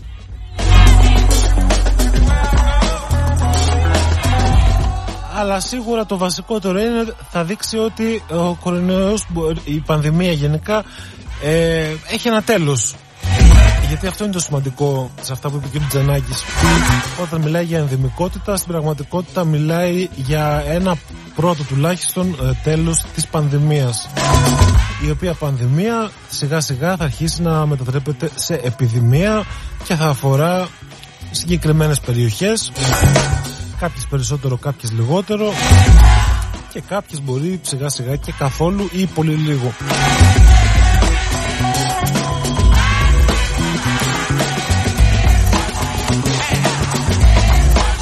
Αυτό τώρα βέβαια δεν σημαίνει ότι εδώ στο νομό όλοι μας θα πρέπει να αρχίσουμε να χοροπηδάμε από τη χαρά μας και να ε, σηκωνόμαστε στα τραπέζια και να χορεύουμε.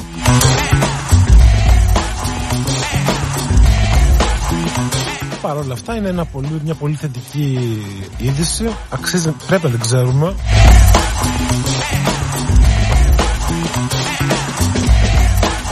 Και μακάρι, ε, το λέω ειλικρινά, μακάρι να βρεθούν ε, επιστήμονες οι οποίοι να ασχοληθούν με αυτό που είπε ο κ. Ζενάκης, να το μελετήσουν, να το ψάξουν και να δουν κατά πόσο ισχύει και σε ποιο βαθμό ισχύει.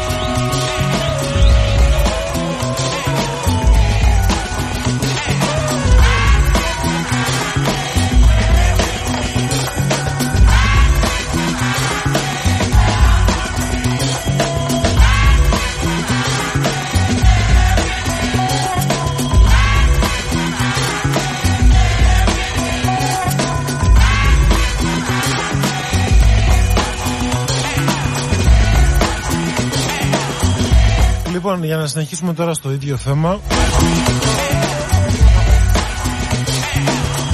Πάμε να δούμε τι γίνεται στην υπόλοιπη Ευρώπη. Λέγαμε για το προηγούμενο Σάββατο ότι η Ευρώπη είναι το, αυτή τη στιγμή που μιλάμε, είναι το κέντρο της πανδημίας παγκοσμίως. Ε,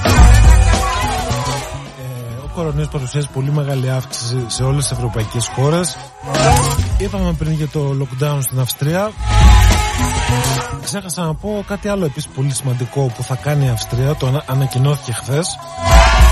Και αυτό είναι μια φοβερή είδηση η οποία θα αρχίσει να εφαρμόζεται σε λίγο καιρό, δεν θυμάμαι ακριβώς πότε. Α, από την 1η Φεβρουαρίου θα αρχίσει να εφαρμόζεται υποχρεωτικός εμβολιασμός σε όλους τους πολίτες άνω των 12 ετών.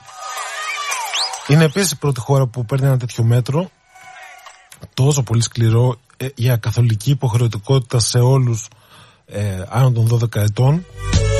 Δεν το έχουμε δει πουθενά αυτό.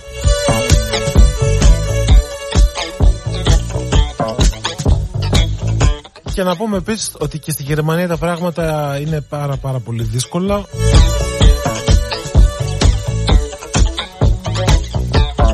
Το ενδεχόμενο ενός γενικού lockdown ε, ακούγεται πλέον από επίσημα χείλη, από υπουργούς. Ε, προετοιμάζονται, είναι η αλήθεια. Αυτό φαίνεται. Η Γερμανία η οποία είναι η χώρα με το καλύτερο σύστημα υγείας στην Ευρώπη μακράν δεν μπορεί να διαχειριστεί τον αριθμό των uh, διασωληνωμένων και των ασθενών που έχει αυτή τη στιγμή.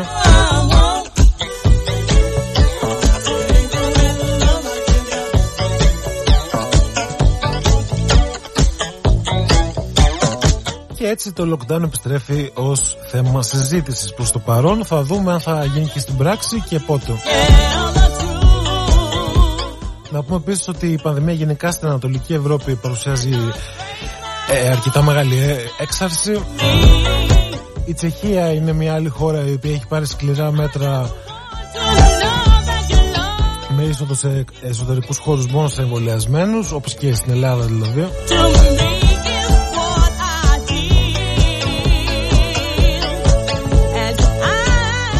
Το ίδιο γίνεται και στη Σλοβακία.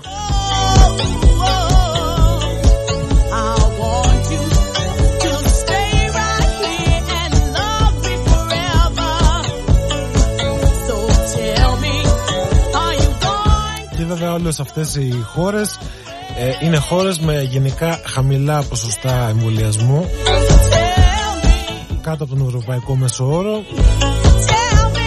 όπως και η Ελλάδα είναι κάτω από τον ευρωπαϊκό μέσο όρο και βέβαια η Ελλάδα σε αντίθεση με αυτές τις χώρες να πούμε ε, είναι πολύ πολύ, πιο, πολύ, πολύ ψηλά πάνω από τον ευρωπαϊκό μέσο όρο σε αναλογία ε, ασθενών, διασωληνωμένων και θανάτων σε σχέση με τον πληθυσμό της.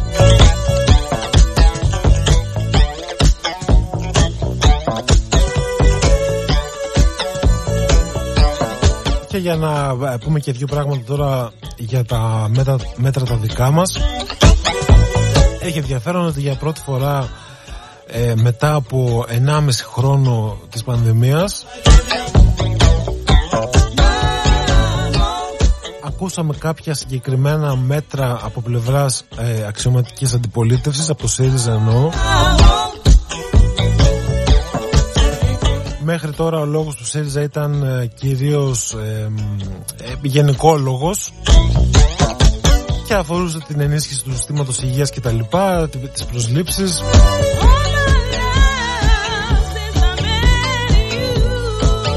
Ε, πλέον ακούσαμε κάποια πιο συγκεκριμένα πράγματα.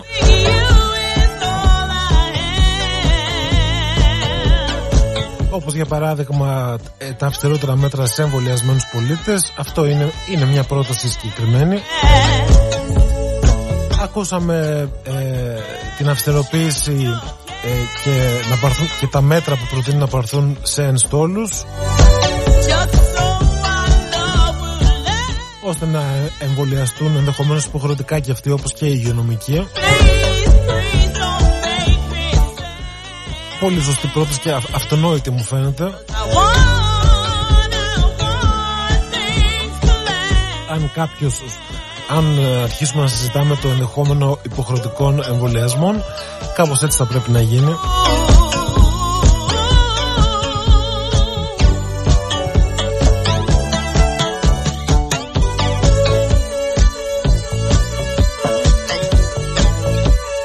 για, τώρα το θυμήθηκα, δεν το είχα ε, στο πρόγραμμα, αλλά θυμήθηκα και την χθεσινή δήλωση του Υπουργού Επικρατείας του Άκη Σκέρτσου.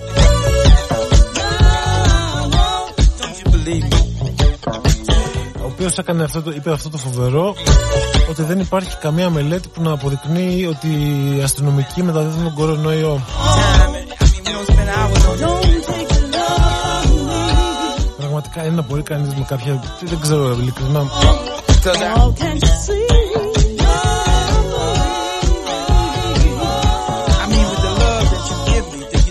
Ίσως να κρύβεται ένα Νόμπελ ε, στον κύριο Σκέρτσο.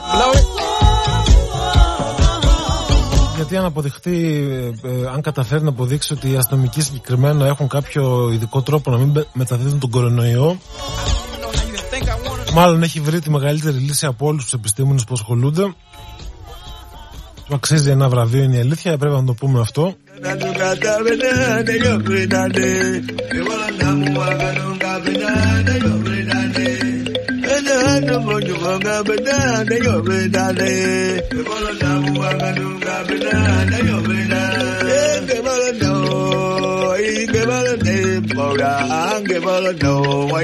Λοιπόν και για να κλείσουμε αυτό το μέρος της εκπομπής και να πάμε σε ένα ακόμα μικρό διάλειμμα να πω και μια τελευταία, την τελευταία μάλλον είδηση που έχω καταγράψει αυτή την εβδομάδα που αφορά την πανδημία και είναι ενδιαφέρουσα και σημαντική νομίζω.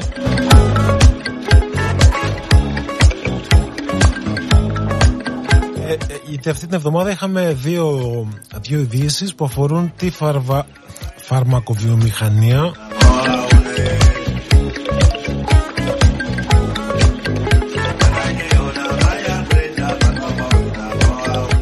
μία είδηση ήταν, ε, νομίζω ήταν Δευτέρα ή Τρίτη όταν ε, βγήκε από τα διεθνή μέσα αφορά τις εταιρείες Pfizer και Moderna. Τις δύο εταιρείες οι οποίες έχουν κατασκευάσει τα mRNA εμβόλια ε, αυτά τα οποία γενικά έχουν αποδειχτεί ε, χωρίς σχεδόν καθόλου παρενέργειες και πιο ασφαλή. Και σε κάθε περίπτωση έχουν μεγάλη διαφορά σε σχέση με τα άλλα δύο το AstraZeneca και το Johnson Johnson τα οποία έχουν καταγεγραμμένα ένα πολύ μικρό μεν αλλά υπαρκτό αριθμό σοβαρών παρενεργειών σε κάποιους ανθρώπους. Αυτές λοιπόν οι εταιρείες ε, κατα... Ε, παρουσιάστηκαν τα κέρδη που βγάζουν από τα εμβόλια τα οποία είναι πραγματικά αστρονομικά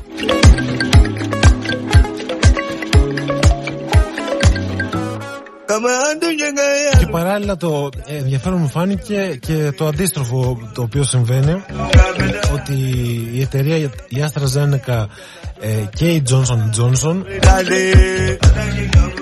για τον ίδιο ακριβώς λόγο δεν έχουν, έχουν πολύ λίγα κέρδη. Και μάλιστα η AstraZeneca ε, ήταν και η εταιρεία που έδωσε, έχει δώσει την πατέντα του εμβολίου ε, ελεύθερη για όποιον θέλει Κάτι το οποίο επίσης έχει συμβάλει στο να μην έχει πολλά κέρδη. Αλλά οφείλεται προφανώς στο ότι όλες οι χώρες ε, παγκοσμίως πλέον προτιμούν να προμηθεύονται τα εμβόλια της Pfizer και της Moderna. Η άλλη είδηση τώρα, η οποία κυκλοφόρησε μία μέρα μετά ε, από αυτό που ανέφερα μόλις πριν, ήρθε από την εταιρεία Pfizer, η οποία λέγαμε και το προηγούμενο Σάββατο νομίζω ότι έχει βρει ένα ε, φάρμακο κατά του κορονοϊού, του κορονοϊού ένα χάπι το οποίο έχει πολύ μεγάλη αποτελεσματικότητα. Κοντά στο 90% δείχνουν οι πρώτες έρευνες. Έρευνες που δεν έχουν τελειώσει Παρ' όλα αυτά, πριν τελειώσουν οι έρευνες, ε, πριν δοθούν οι εγκρίσεις, πριν κυκλοφορήσει το φάρμακο, η Pfizer ανακοίνωσε ότι θα δώσει την πατέντα, την πατέντα για το συγκεκριμένο χάπι σε 95 χώρες ε, φτωχές, ε, φτωχού και μεσαίου εισοδήματος γενικά, σε χώρες της Αφρικής, σε πολλές άλλες χώρες με σκοπό να παρασκευάσουν γενώσιμα φάρμακα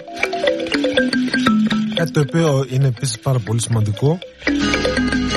Να έχει δηλαδή τη δυνατότητα ο κάθε, η κάθε μια χώρα που μπορεί, έχει, έχει εργοστάσια, έχει βιομηχανίες φαρμακοβιομηχανίες ή μπορεί να συνεργαστεί και με άλλες άλλων χωρών εννοώ να μπορεί κατευθείαν και γρήγορα και άμεσα να δημιουργήσει ένα χάπι ε, το οποίο θα προσφέρει προστασία και θεραπεία μάλλον το πούμε πιο σωστά σε ανθρώπους οι οποίοι βρίσκονται στα νοσοκομεία και κινδυνεύει η ζωή τους.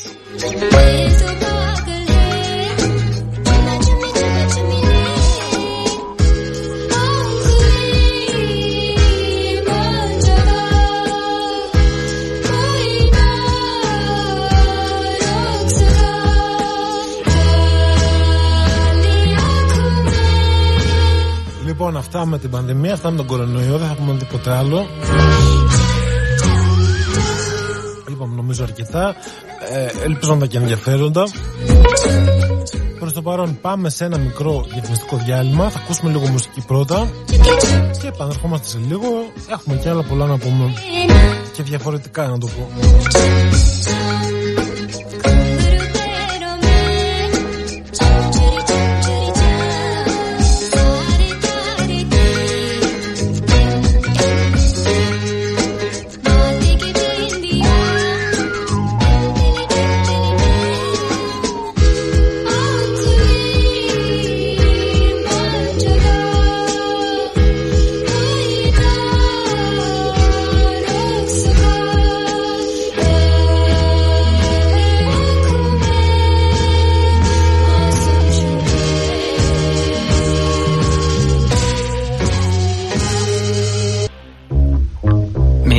Bitch. Took a little trip down to the garden. Took a little dip. Oh, Apple juice falling from her lips. Took a little sip, boom.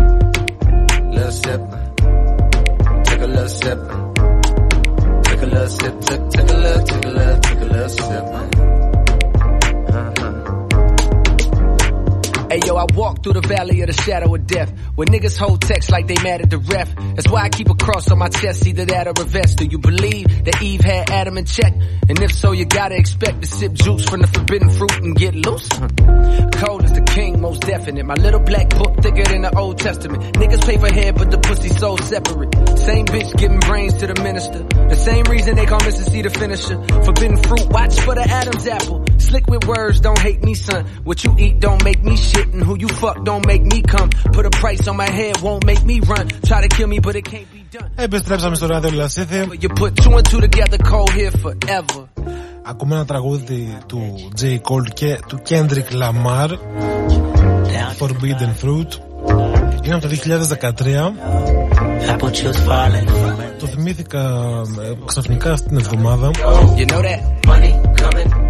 You know that love coming, go. Don't shit. Και χρησιμοποιεί ένα sample από ένα έτσι πάρα πολύ ωραίο άλλο τραγούδι το οποίο θα ακούσουμε αμέσως μετά See baby girl you been all on my mind I know I ain't called got a part of my grind Just copped the maroon 5 no Adam Levine Came a man by myself only father was time I know that she relate baby daddy ain't shit So she raised that nigga kids but she swallowing mine And that's why you Λοιπόν η ώρα έχει φτάσει πάλι 11 παρα 5 κοντεύει 11, ε, Μάλλον 12 παρα 10 12 παρα 5 πάει Way before Mace was a reverend Είμαστε πάλι εντελώς εκτός χρόνου Trying to get a taste of that Αλλά δεν πειράζει Only time gonna tell. Fuck her while her mama home, baby. Don't yell. How many records do a nigga gotta sell just to get the cover of the double XL? A fader. Fuck your magazine hater. When I say that I'm the greatest, I ain't talking about later. I'ma drop the album same day as Kanye. Just to show the boys the man now, like Wanye. And I don't mean no disrespect. I praise legends, but this what's next. The boy sick, can't disaffect. Life's a bitch and the pussy's wet. My clip is loaded and this is the kisser. Death. Blab. Me and my bitch took a little trip down to the garden. Took a little dip. Oh no. Apple juice falling from her lips. Took a little sip. Boom, bitches coming, go. You know that? Money. Θα πούμε δύο-τρία πράγματα ακόμα για κάποια έτσι θέματα της εβδομάδας εμ, ενδιαφέροντα You know that? Money coming, go. You know that? Love. και εμ, νομίζω ότι θα κάνω και μια αναφορά έτσι, σε κάποια άρθρα που διάβασα ε, τα οποία δεν θα, δεν θα αναφερθούν αναλυτικά αλλά όσοι θέλετε μπορείτε να τα βρείτε ε, στο άρθρο του radio.gr που θα μπει σε λίγο ε, μαζί με την εκπομπή King, and you know that? Started νομίζω έχουν ενδιαφέρον κάποια από αυτά never give a Βασικά όλα νομίζω ότι έχουν ενδιαφέρον. Εσείς δεν ξέρω αν, αν θα το ε, θεωρήσετε το ίδιο. Όπως και να έχει, πάμε τώρα να δούμε λίγο το κομμάτι της εστίασης και της απεργίας που έγινε την εβδομάδα που μας πέρασε. Bitch! Bitch! Το, η οποία απεργία μάλλον είχε δύο πολύ ενδιαφέροντα χαρακτηριστικά. Το ένα βέβαια ήταν ε, η μεγάλη συμμετοχή σε όλη την Ελλάδα.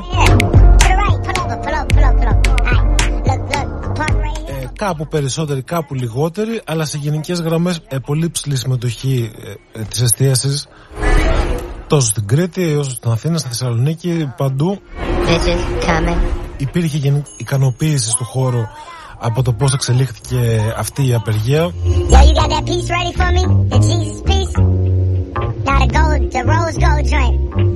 Και το ότι υπήρχε τόσο μεγάλη συμμετοχή ε, νομίζω κάτι δείχνει ε, στα προβλήματα που αντιμετωπίζει ο κλάδος.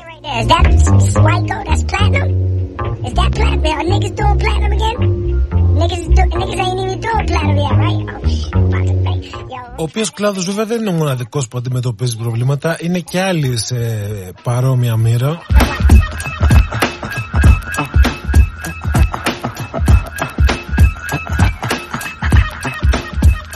Αλλά θέλω, ο λόγος που αναφέρομαι τώρα στην απεργία δεν είναι για να πω τα γνωστά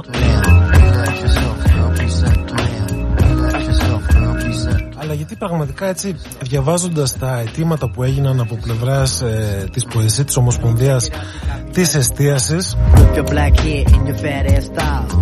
κάποια πράγματα ειλικρινά ε, με εντυπωσιάζουν πάρα πολύ. Όπως συνήθως συμβαίνει ε, σε παρόμοιες καταστάσεις όταν ε, ο συνδικαλισμός βγαίνει μπροστά και διεκδικεί κάποια αιτήματα πάντα μου κάνει εντύπωση ε, ε, πως δεν ξέρω, δεν ξέρω πως είναι το ποσοστά χωρίς να παρεξηγηθώ αλλά κάποια πράγματα παρουσιάζονται πραγματικά τόσο πολύ υπερβολικά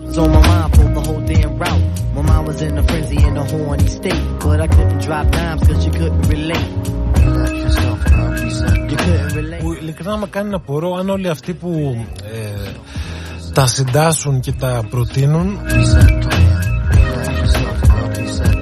τα πιστεύουν στα αλήθεια αυτό που γράφουν από τη μία. Και από την άλλη ε, αν έχουν τη βεβαιότητα που μάλλον την έχουν ότι κανείς δεν θα μπει στην ουσία να τα διαβάσει. Οπότε γράφουν ότι πιο βαρύ τους κατέβει You can be my mama and I'll be your boy. Στη λογική του ζήτα 10 για να πάρεις 5 ας πούμε. Not to come across as a thug or a hood. But hun, you got the good, like Madeline Wood. By the way, my name's Malik, the five foot freak. They say we get together. Γιατί πραγματικά τώρα δηλαδή, κάποια πράγματα δεν μπορώ να τα αφήσω σχολιάστα. Το, το πρώτο αίτημα που έκανε, που έκανε η εστίαση προς την κυβέρνηση ε, είναι η αναπροσαρμογή των προστήμων και η μετατόπιση του στον παραβάτη. Δηλαδή να μην μπαίνει πρόστιμο στην επιχείρηση, αλλά στον πελάτη. Ειλικρινά, πραγματικά το λέω δηλαδή. Ε, Ω έναν βαθμό μπορεί να είναι σωστή αυτή η πρόταση. Αλλά το να λες ότι πρέπει να σταματήσει μια επιχείρηση να δέχεται πρόστιμο και να τη δέχεται μόνο ο πελάτης. Ε, μου φαίνεται λες και έχεις. Ε, δεν ξέρω, ζούσες σε κάποιο άλλο γαλαξία, ας πούμε, τον τελευταίο 1,5 χρόνο. Και ξαφνικά κατέβηκες στη γη και είδες κάτι περίεργο. door. Only vice that has to do with lots of loving, and it ain't nothing nice. It ain't nothing nice.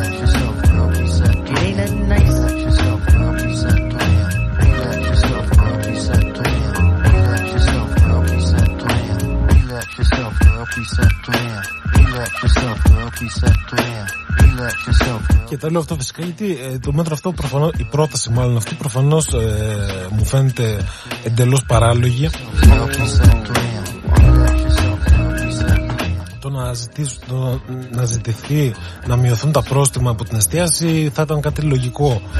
Αλλά το να κοπούν και να ε, επιβαρύνεται μόνο ο πελάτης ε, είναι πραγματικά. Δηλαδή δεν ξέρω ποιος το σκέφτηκε. Ε, μπράβο του να πω.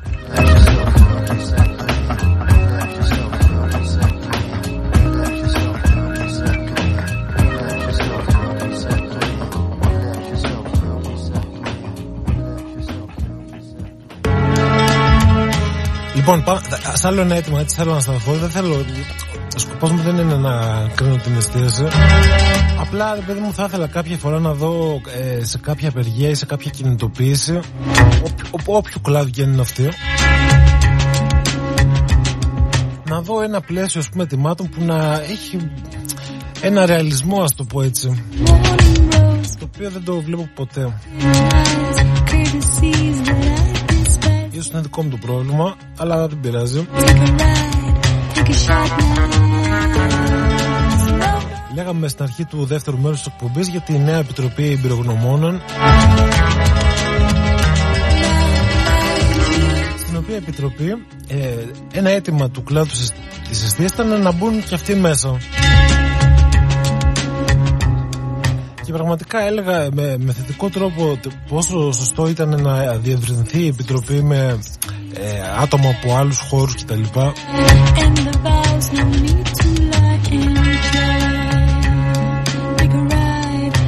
Αλλά πραγματικά τώρα το να ζητάει ο κλάδος της αιστείας να μπει σε μια επιτροπή που θα χειρίζεται την πανδημία.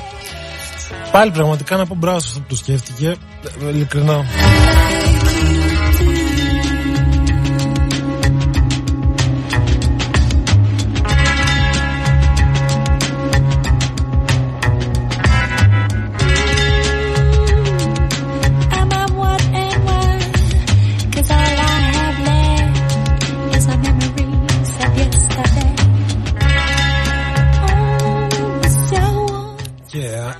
Κάποιοι τώρα και τους φαίνεται περίεργα αυτά που λέω και παρεξηγούνται.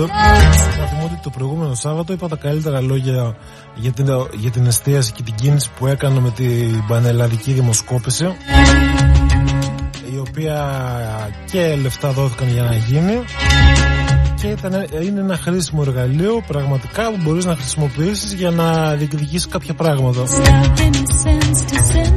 Εμένα αυτοί μου φαίνονται σωστοί τρόποι και όχι το να ζητάς ό,τι έτοιμα σου κατέβει στο κεφάλι.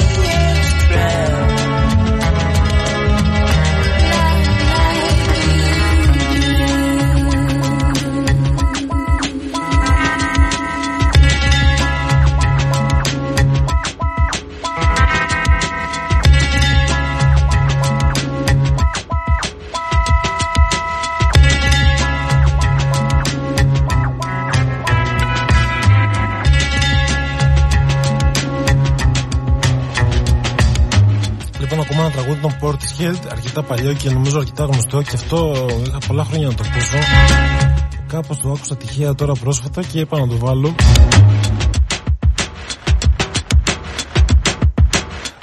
Ε, να πω ευχαριστώ για το τηλέφωνο που δέχτηκα τώρα πριν από λίγο για, το, για τα σχόλια που έκανα.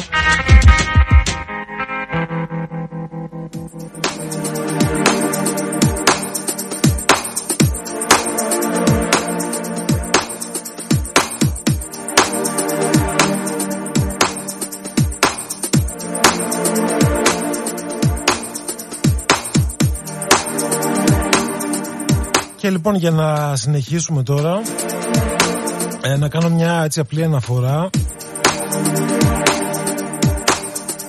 Σε μια ημερίδα που θα γίνει εδώ στην Ιερά Πέτρα τη Δευτέρα αφορά την εξάλληψη βίας κατά των γυναικών. Γίνεται από το Τμήμα Κοινωνικής Πολιτικής και Ισότητας των δύο φύλων σε συνεργασία με το Κέντρο Κοινότητας, το Κοινωνικό Παντοπολείο και, το, και την Κοινοπολιτεία του Δήμου Ιεράπετρας εν ώψη της ε, Παγκόσμιας ημέρας.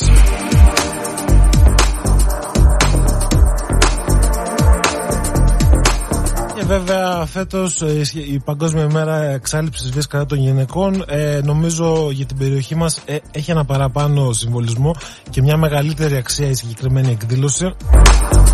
Να πούμε θα γίνει τη Δευτέρα 22 Νοεμβρίου 6 το απόγευμα στην αίθουσα συνεδριάσεων του Δημοτικού Συμβουλίου με πολλούς καλεσμένους και ομιλητές να τα βρείτε όλα αυτά στο radiolasef.gr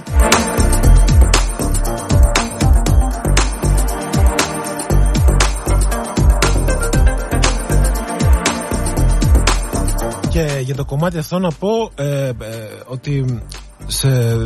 Πώς να το πω. Κόλλησε το μυαλό μου τώρα. Λοιπόν, στο άρθρο που θα ανέβει σε λίγο στην ιστοσελίδα μας στο radiolacet.gr με την εκπομπή αυτή που ακούτε τώρα θα βρείτε και ένα ε, πολύ ενδιαφέρον άρθρο ε, της εφημερίδας Guardian. Ε, για όσοι γνωρίζετε αγγλικά βέβαια. Αλλά η εφημερίδα Guardian η Βρετανική έκανε ένα πολύ μεγάλο αφιέρωμα στις ε, γυναικοκτονίες στην Ελλάδα με αφορμή το τελευταίο θάνατο της ε, Νεκταρίας Μαράκη εγώ ο οποίος έγινε εδώ στην Ιεράπετρα και πραγματικά έκανε μια πολύ καλή δουλειά οι Άγγλοι δημοσιογράφοι της εφημερίδας. Ε, έχουν μαζέψει πάρα πολλά στοιχεία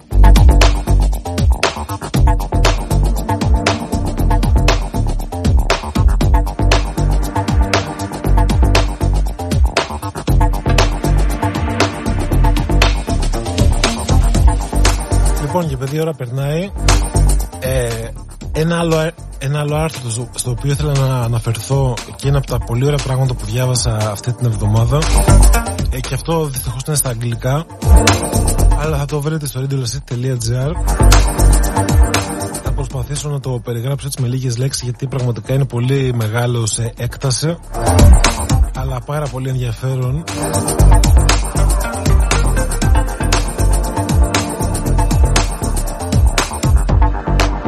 γράφτηκε από μια πολύ ε, αξιόλογη δημοσιογράφο την Anna Applebaum στο site The Atlantic.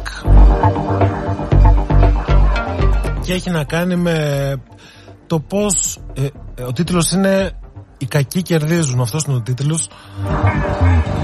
Και αναφέρεται στο πως έχουμε φτάσει στον 21ο αιώνα. Να έχουν επανέλθει και να κερδίζουν έδαφος ολοκληρωτικά καθεστώτα, βία καθεστώτα σε όλο τον κόσμο χωρίς ε, ιδιαίτερες αντιδράσεις, χωρίς ιδιαίτερα εμπόδια, χωρίς ιδιαίτερες επιπτώσεις.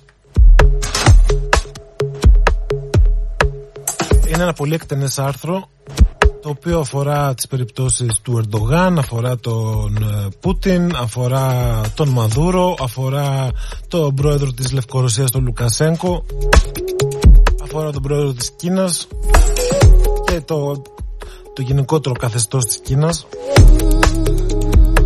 Τις σχέσεις που έχουν όλες αυτές οι χώρες μεταξύ τους.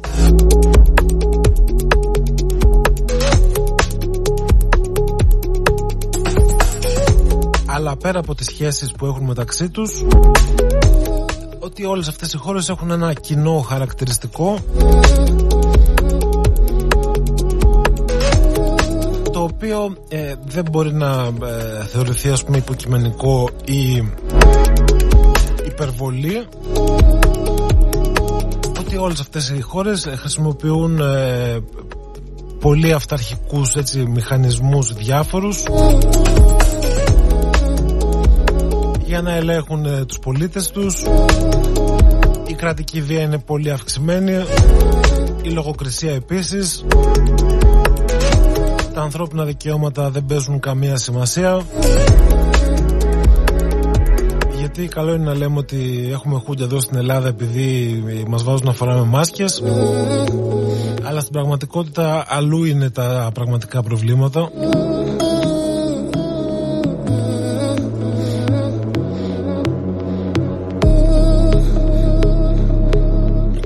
να έτσι κλείσουμε την εκπομπή με, το, με την τελευταία είδηση που είχα πει εξ αρχής ότι θα κάνω μια αναφορά Μία τέτοια περίπτωση είναι αυτή της Λευκορωσίας και του Προέδρου Λουκανσέκο και όσα γίνονται εκεί τα οποία απασχόλησαν πάρα πολύ όλη την Ευρώπη την περασμένη εβδομάδα. Υπήρξαν νέες κυρώσεις. Η Λευκορωσία είναι ένα κράτος ε, το οποίο από τη στιγμή που φύγει ο πρόεδρος ο Λουκασέγκο πριν ένα-δύο χρόνια έχει, έχει μετατραπεί σε μια ημιδικτατορία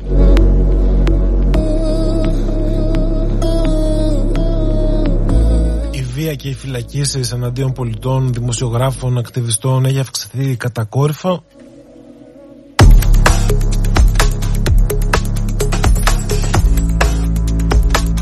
Και πλέον με το νέο αυτό μεταναστευτικό κύμα το οποίο ξεκινάει από την Τουρκία, φτάνει με αεροπλάνα στη Λευκορωσία ε, και ο στρατός της Λευκορωσίας ε, τον βοηθά να φύγει προς την Πολωνία με προορισμό άλλες πλουσιότερες χώρες κυρίως τη Γερμανία.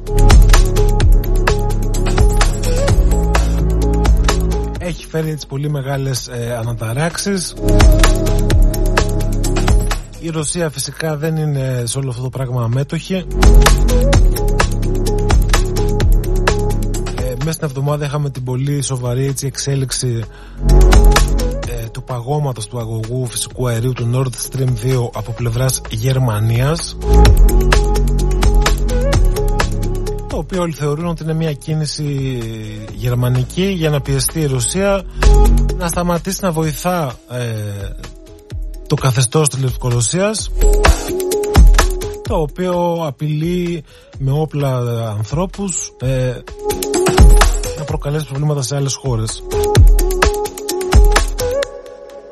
Τα οποία προβλήματα φυσικά για, για να κλείσει ο κύκλος είναι αυτά που θα ωφελήσουν χώρες όπως η Ρωσία, όπως η Τουρκία με πολλούς και διάφορους τρόπους. Η Λευκορωσία είναι μια χώρα η οποία, στην οποία η Κίνα κάνει τις μεγαλύτερες επενδύσεις ε, στην Ευρώπη. Η Λευκορωσία είναι μια χώρα ε, στην, η οποία έχει πολύ στενές σχέσεις με το Ιράν. Και όπως λέγαμε και στην αρχή όταν λέμε ότι οι κακοί κερδίζουν ίσως η λέξη κακή να ακούγεται περίεργη αλλά όπως και να έχει αυτό είναι ένα, ένα δίκτυο κρατών το οποίο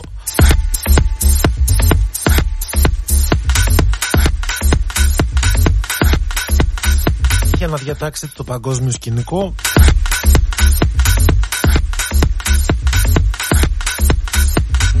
Με δεδομένο ότι η Ευρωπαϊκή Ένωση μοιάζει σαν μια έτσι γυρασμένη ένωση χωρίς ιδιαίτερο όραμα και σχεδιασμό στρατηγικό ας πούμε. Από την άλλη Αμερική την τελευταία δεκαετία έχει αλλάξει κατά πολύ τις προτεραιότητές της. και όλα αυτά τα κενά που δημιουργούνται είτε από ανικανότητα είτε από αλλαγή σχεδιασμού έρχονται να καλυφθούν από άλλους.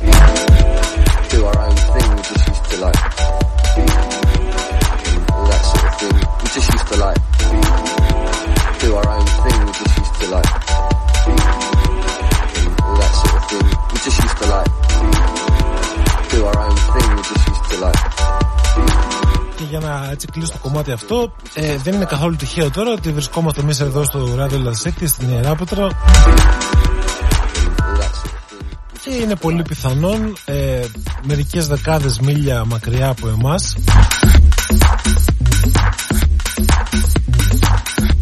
Να είναι σε εξέλιξη μια ε, πολύ μεγάλη επιχείρηση στην οποία συμμετέχουν πολλά κράτη, η Ρωσία, η Κίνα, η Αμερική και η Βρετανία με σκοπό να βρουν ένα F-35 που έχει πέσει. Νομίζω θα έχει θέσει το θέμα στο radiolasit.gr. Διαβάστηκε πάρα πολύ.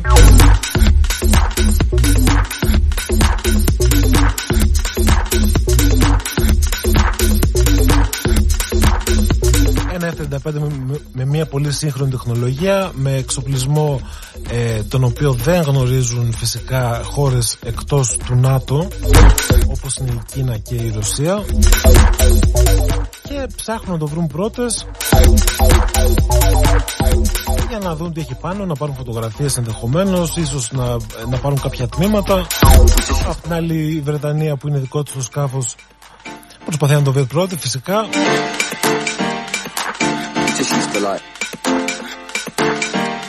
Δυνάμεις αμερικάνικες του ΝΑΤΟ και αυτές έρχονται.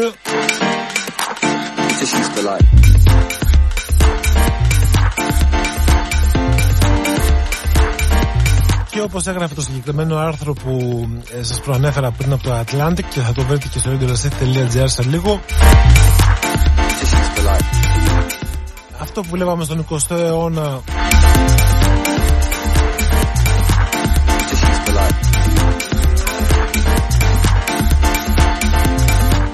με την ε, τουλάχιστον ε, ηθική υπεροχή των ε, δημοκρατικών καθεστώτων παγκοσμίως. Η υπεροχή τώρα η οποία δεν, δεν ήρθε και με τον πιο ειρηνικό τρόπο ή με τον πιο δίκαιο ή ό,τι θέλετε πείτε.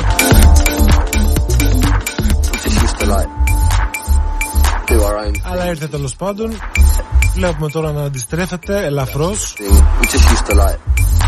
και χώρες με αντιδημοκρατικές συμπεριφορές και ιδεολογίες να αρχίζουν να παίρνουν το πάνω χέρι ξανά.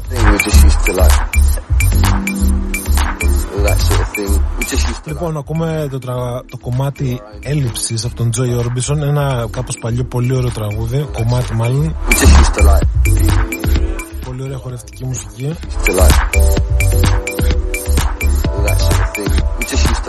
Και κάπου εδώ θα κλείσουμε για σήμερα.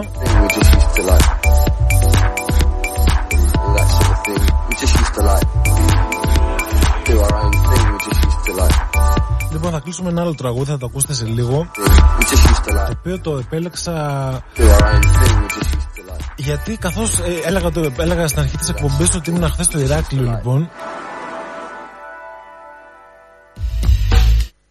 Και όπως ερχόμουν από το Ηράκλειο Άκουγα μια εκπομπή λοιπόν στο ραδιόφωνο ε, με μια κοπέλα με μια πολύ ωραία φωνή τέλος πάντων η οποία παρουσίαζε ελληνική ε, σύγχρονη ελληνική μουσική, ροκ κυρίως, νέες κυκλοφορίες ε, του 2021, καινούργια κομμάτια, καινούριου δημιουργούς, κάποια από την Κρήτη, κάποια από αλλού, ε, διάφορα πράγματα τέλος πάντων και μου έκανε εντύπωση να πω την αλήθεια το πόσο έτσι να γίνω πάλι κακός, δεν πειράζει. Το πόσο κοινότυπα τραγούδια ήταν όλα αυτά, το πόσο έτσι αντίγραφα παλιών εποχών, ας πούμε, δεκαετίας του 80 και του 70 ήταν και σε μουσική και σε στίχους και το πόσο τους έλειπε ε, σε σχέση με τις δεκαετίες αυτές ε, μια ένταση, μια εκρηκτικότητα που υπήρχε στη ροκ μουσική το 70 και το 80 και το 90 στην Ελλάδα σε σχέση με αυτά τα καινούργια τραγούδια τα οποία προσπαθούν να τα, να τα αντιγράψουν κατά κάποιο τρόπο χωρίς να τα καταφέρνουν σίγουρα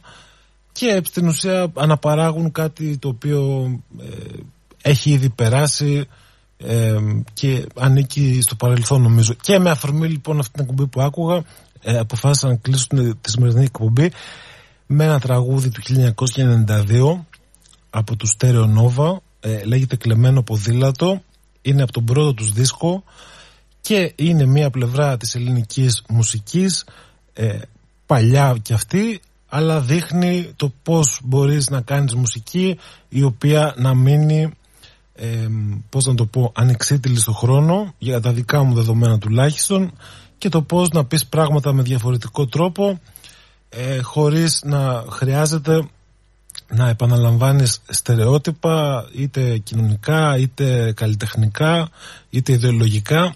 Αυτή ήταν η Στερεονόβα πάμε να ακούσουμε το κλεμμένο ποδήλατο. Από μένα καλό Σαββατοκύριακο. Ραντεβού το επόμενο Σάββατο στις 10. Ήταν η κομπή έκτη μέρα. Είμαι ο Πέτρος Νικολάου. Πάμε να ακούσουμε στερεονόβα και καλά να περάσετε.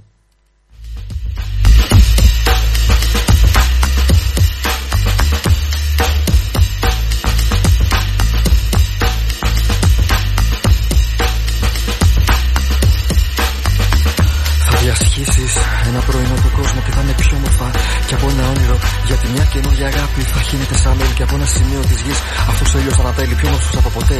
Σε στρογγυλό χρυσάφι θα λάμπει στο βλέμμα σου. Σαν μεγάλο διαμάτι και εγώ που κάνω όνειρα.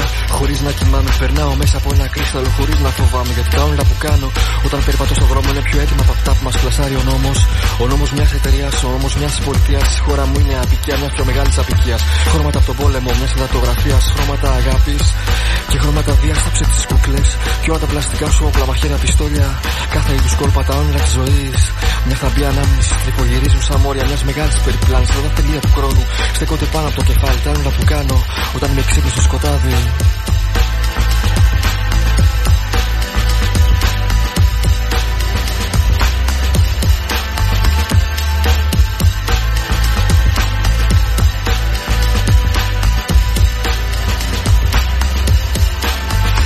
Σαν μαγνήτης που με κάνει να ονειρεύομαι. Να μιλάω στα κτίρια στα σύννεφα ή να προσεύχομαι. Να είχα μια θάλασσα έξω από το σπίτι μου και όποτε βρέχει να πετάω. Από το μπαλκόνι μου κρατώντας το χέρι σου για πάντα. Στις φραουλένε παιδιάδες, στις γραμμικές σκυλάδες και όπως συγκρούται ένα αεροπλάνο. Στο μυαλό μου να γίνει το σώμα σου. Ένα με το δικό μου, πες μου, πες μου. Τι σκέφτεσαι για μένα όταν τα σώματά μας στέκουν σταυρωμένα και από ένα σημείο της γης. Αυτό ο ήλιος ανατέλει κάποιος τότε. Σε ένα στόχο σημαδεύει χρώματα από τον πόλεμο μια φωτογραφία. Χρώματα αγάπης και χρώματα βίας στα ψεύτη κούκλε. Και όλα τα πλαστικά σου όπλα, μαχαίρα, πιστόλια. Κάθε είδους κόλπα τα όνειρα της ζωής. Μια θαμπή ανάμενη στην υπογυρίζουν σαν μόρια μιας μεγάλης περιπλάτη. Στα θηρία του χρόνου στέκονται πάνω από το κεφάλι τα που κάνω όταν με ξύπνησε στο σκοτάδι.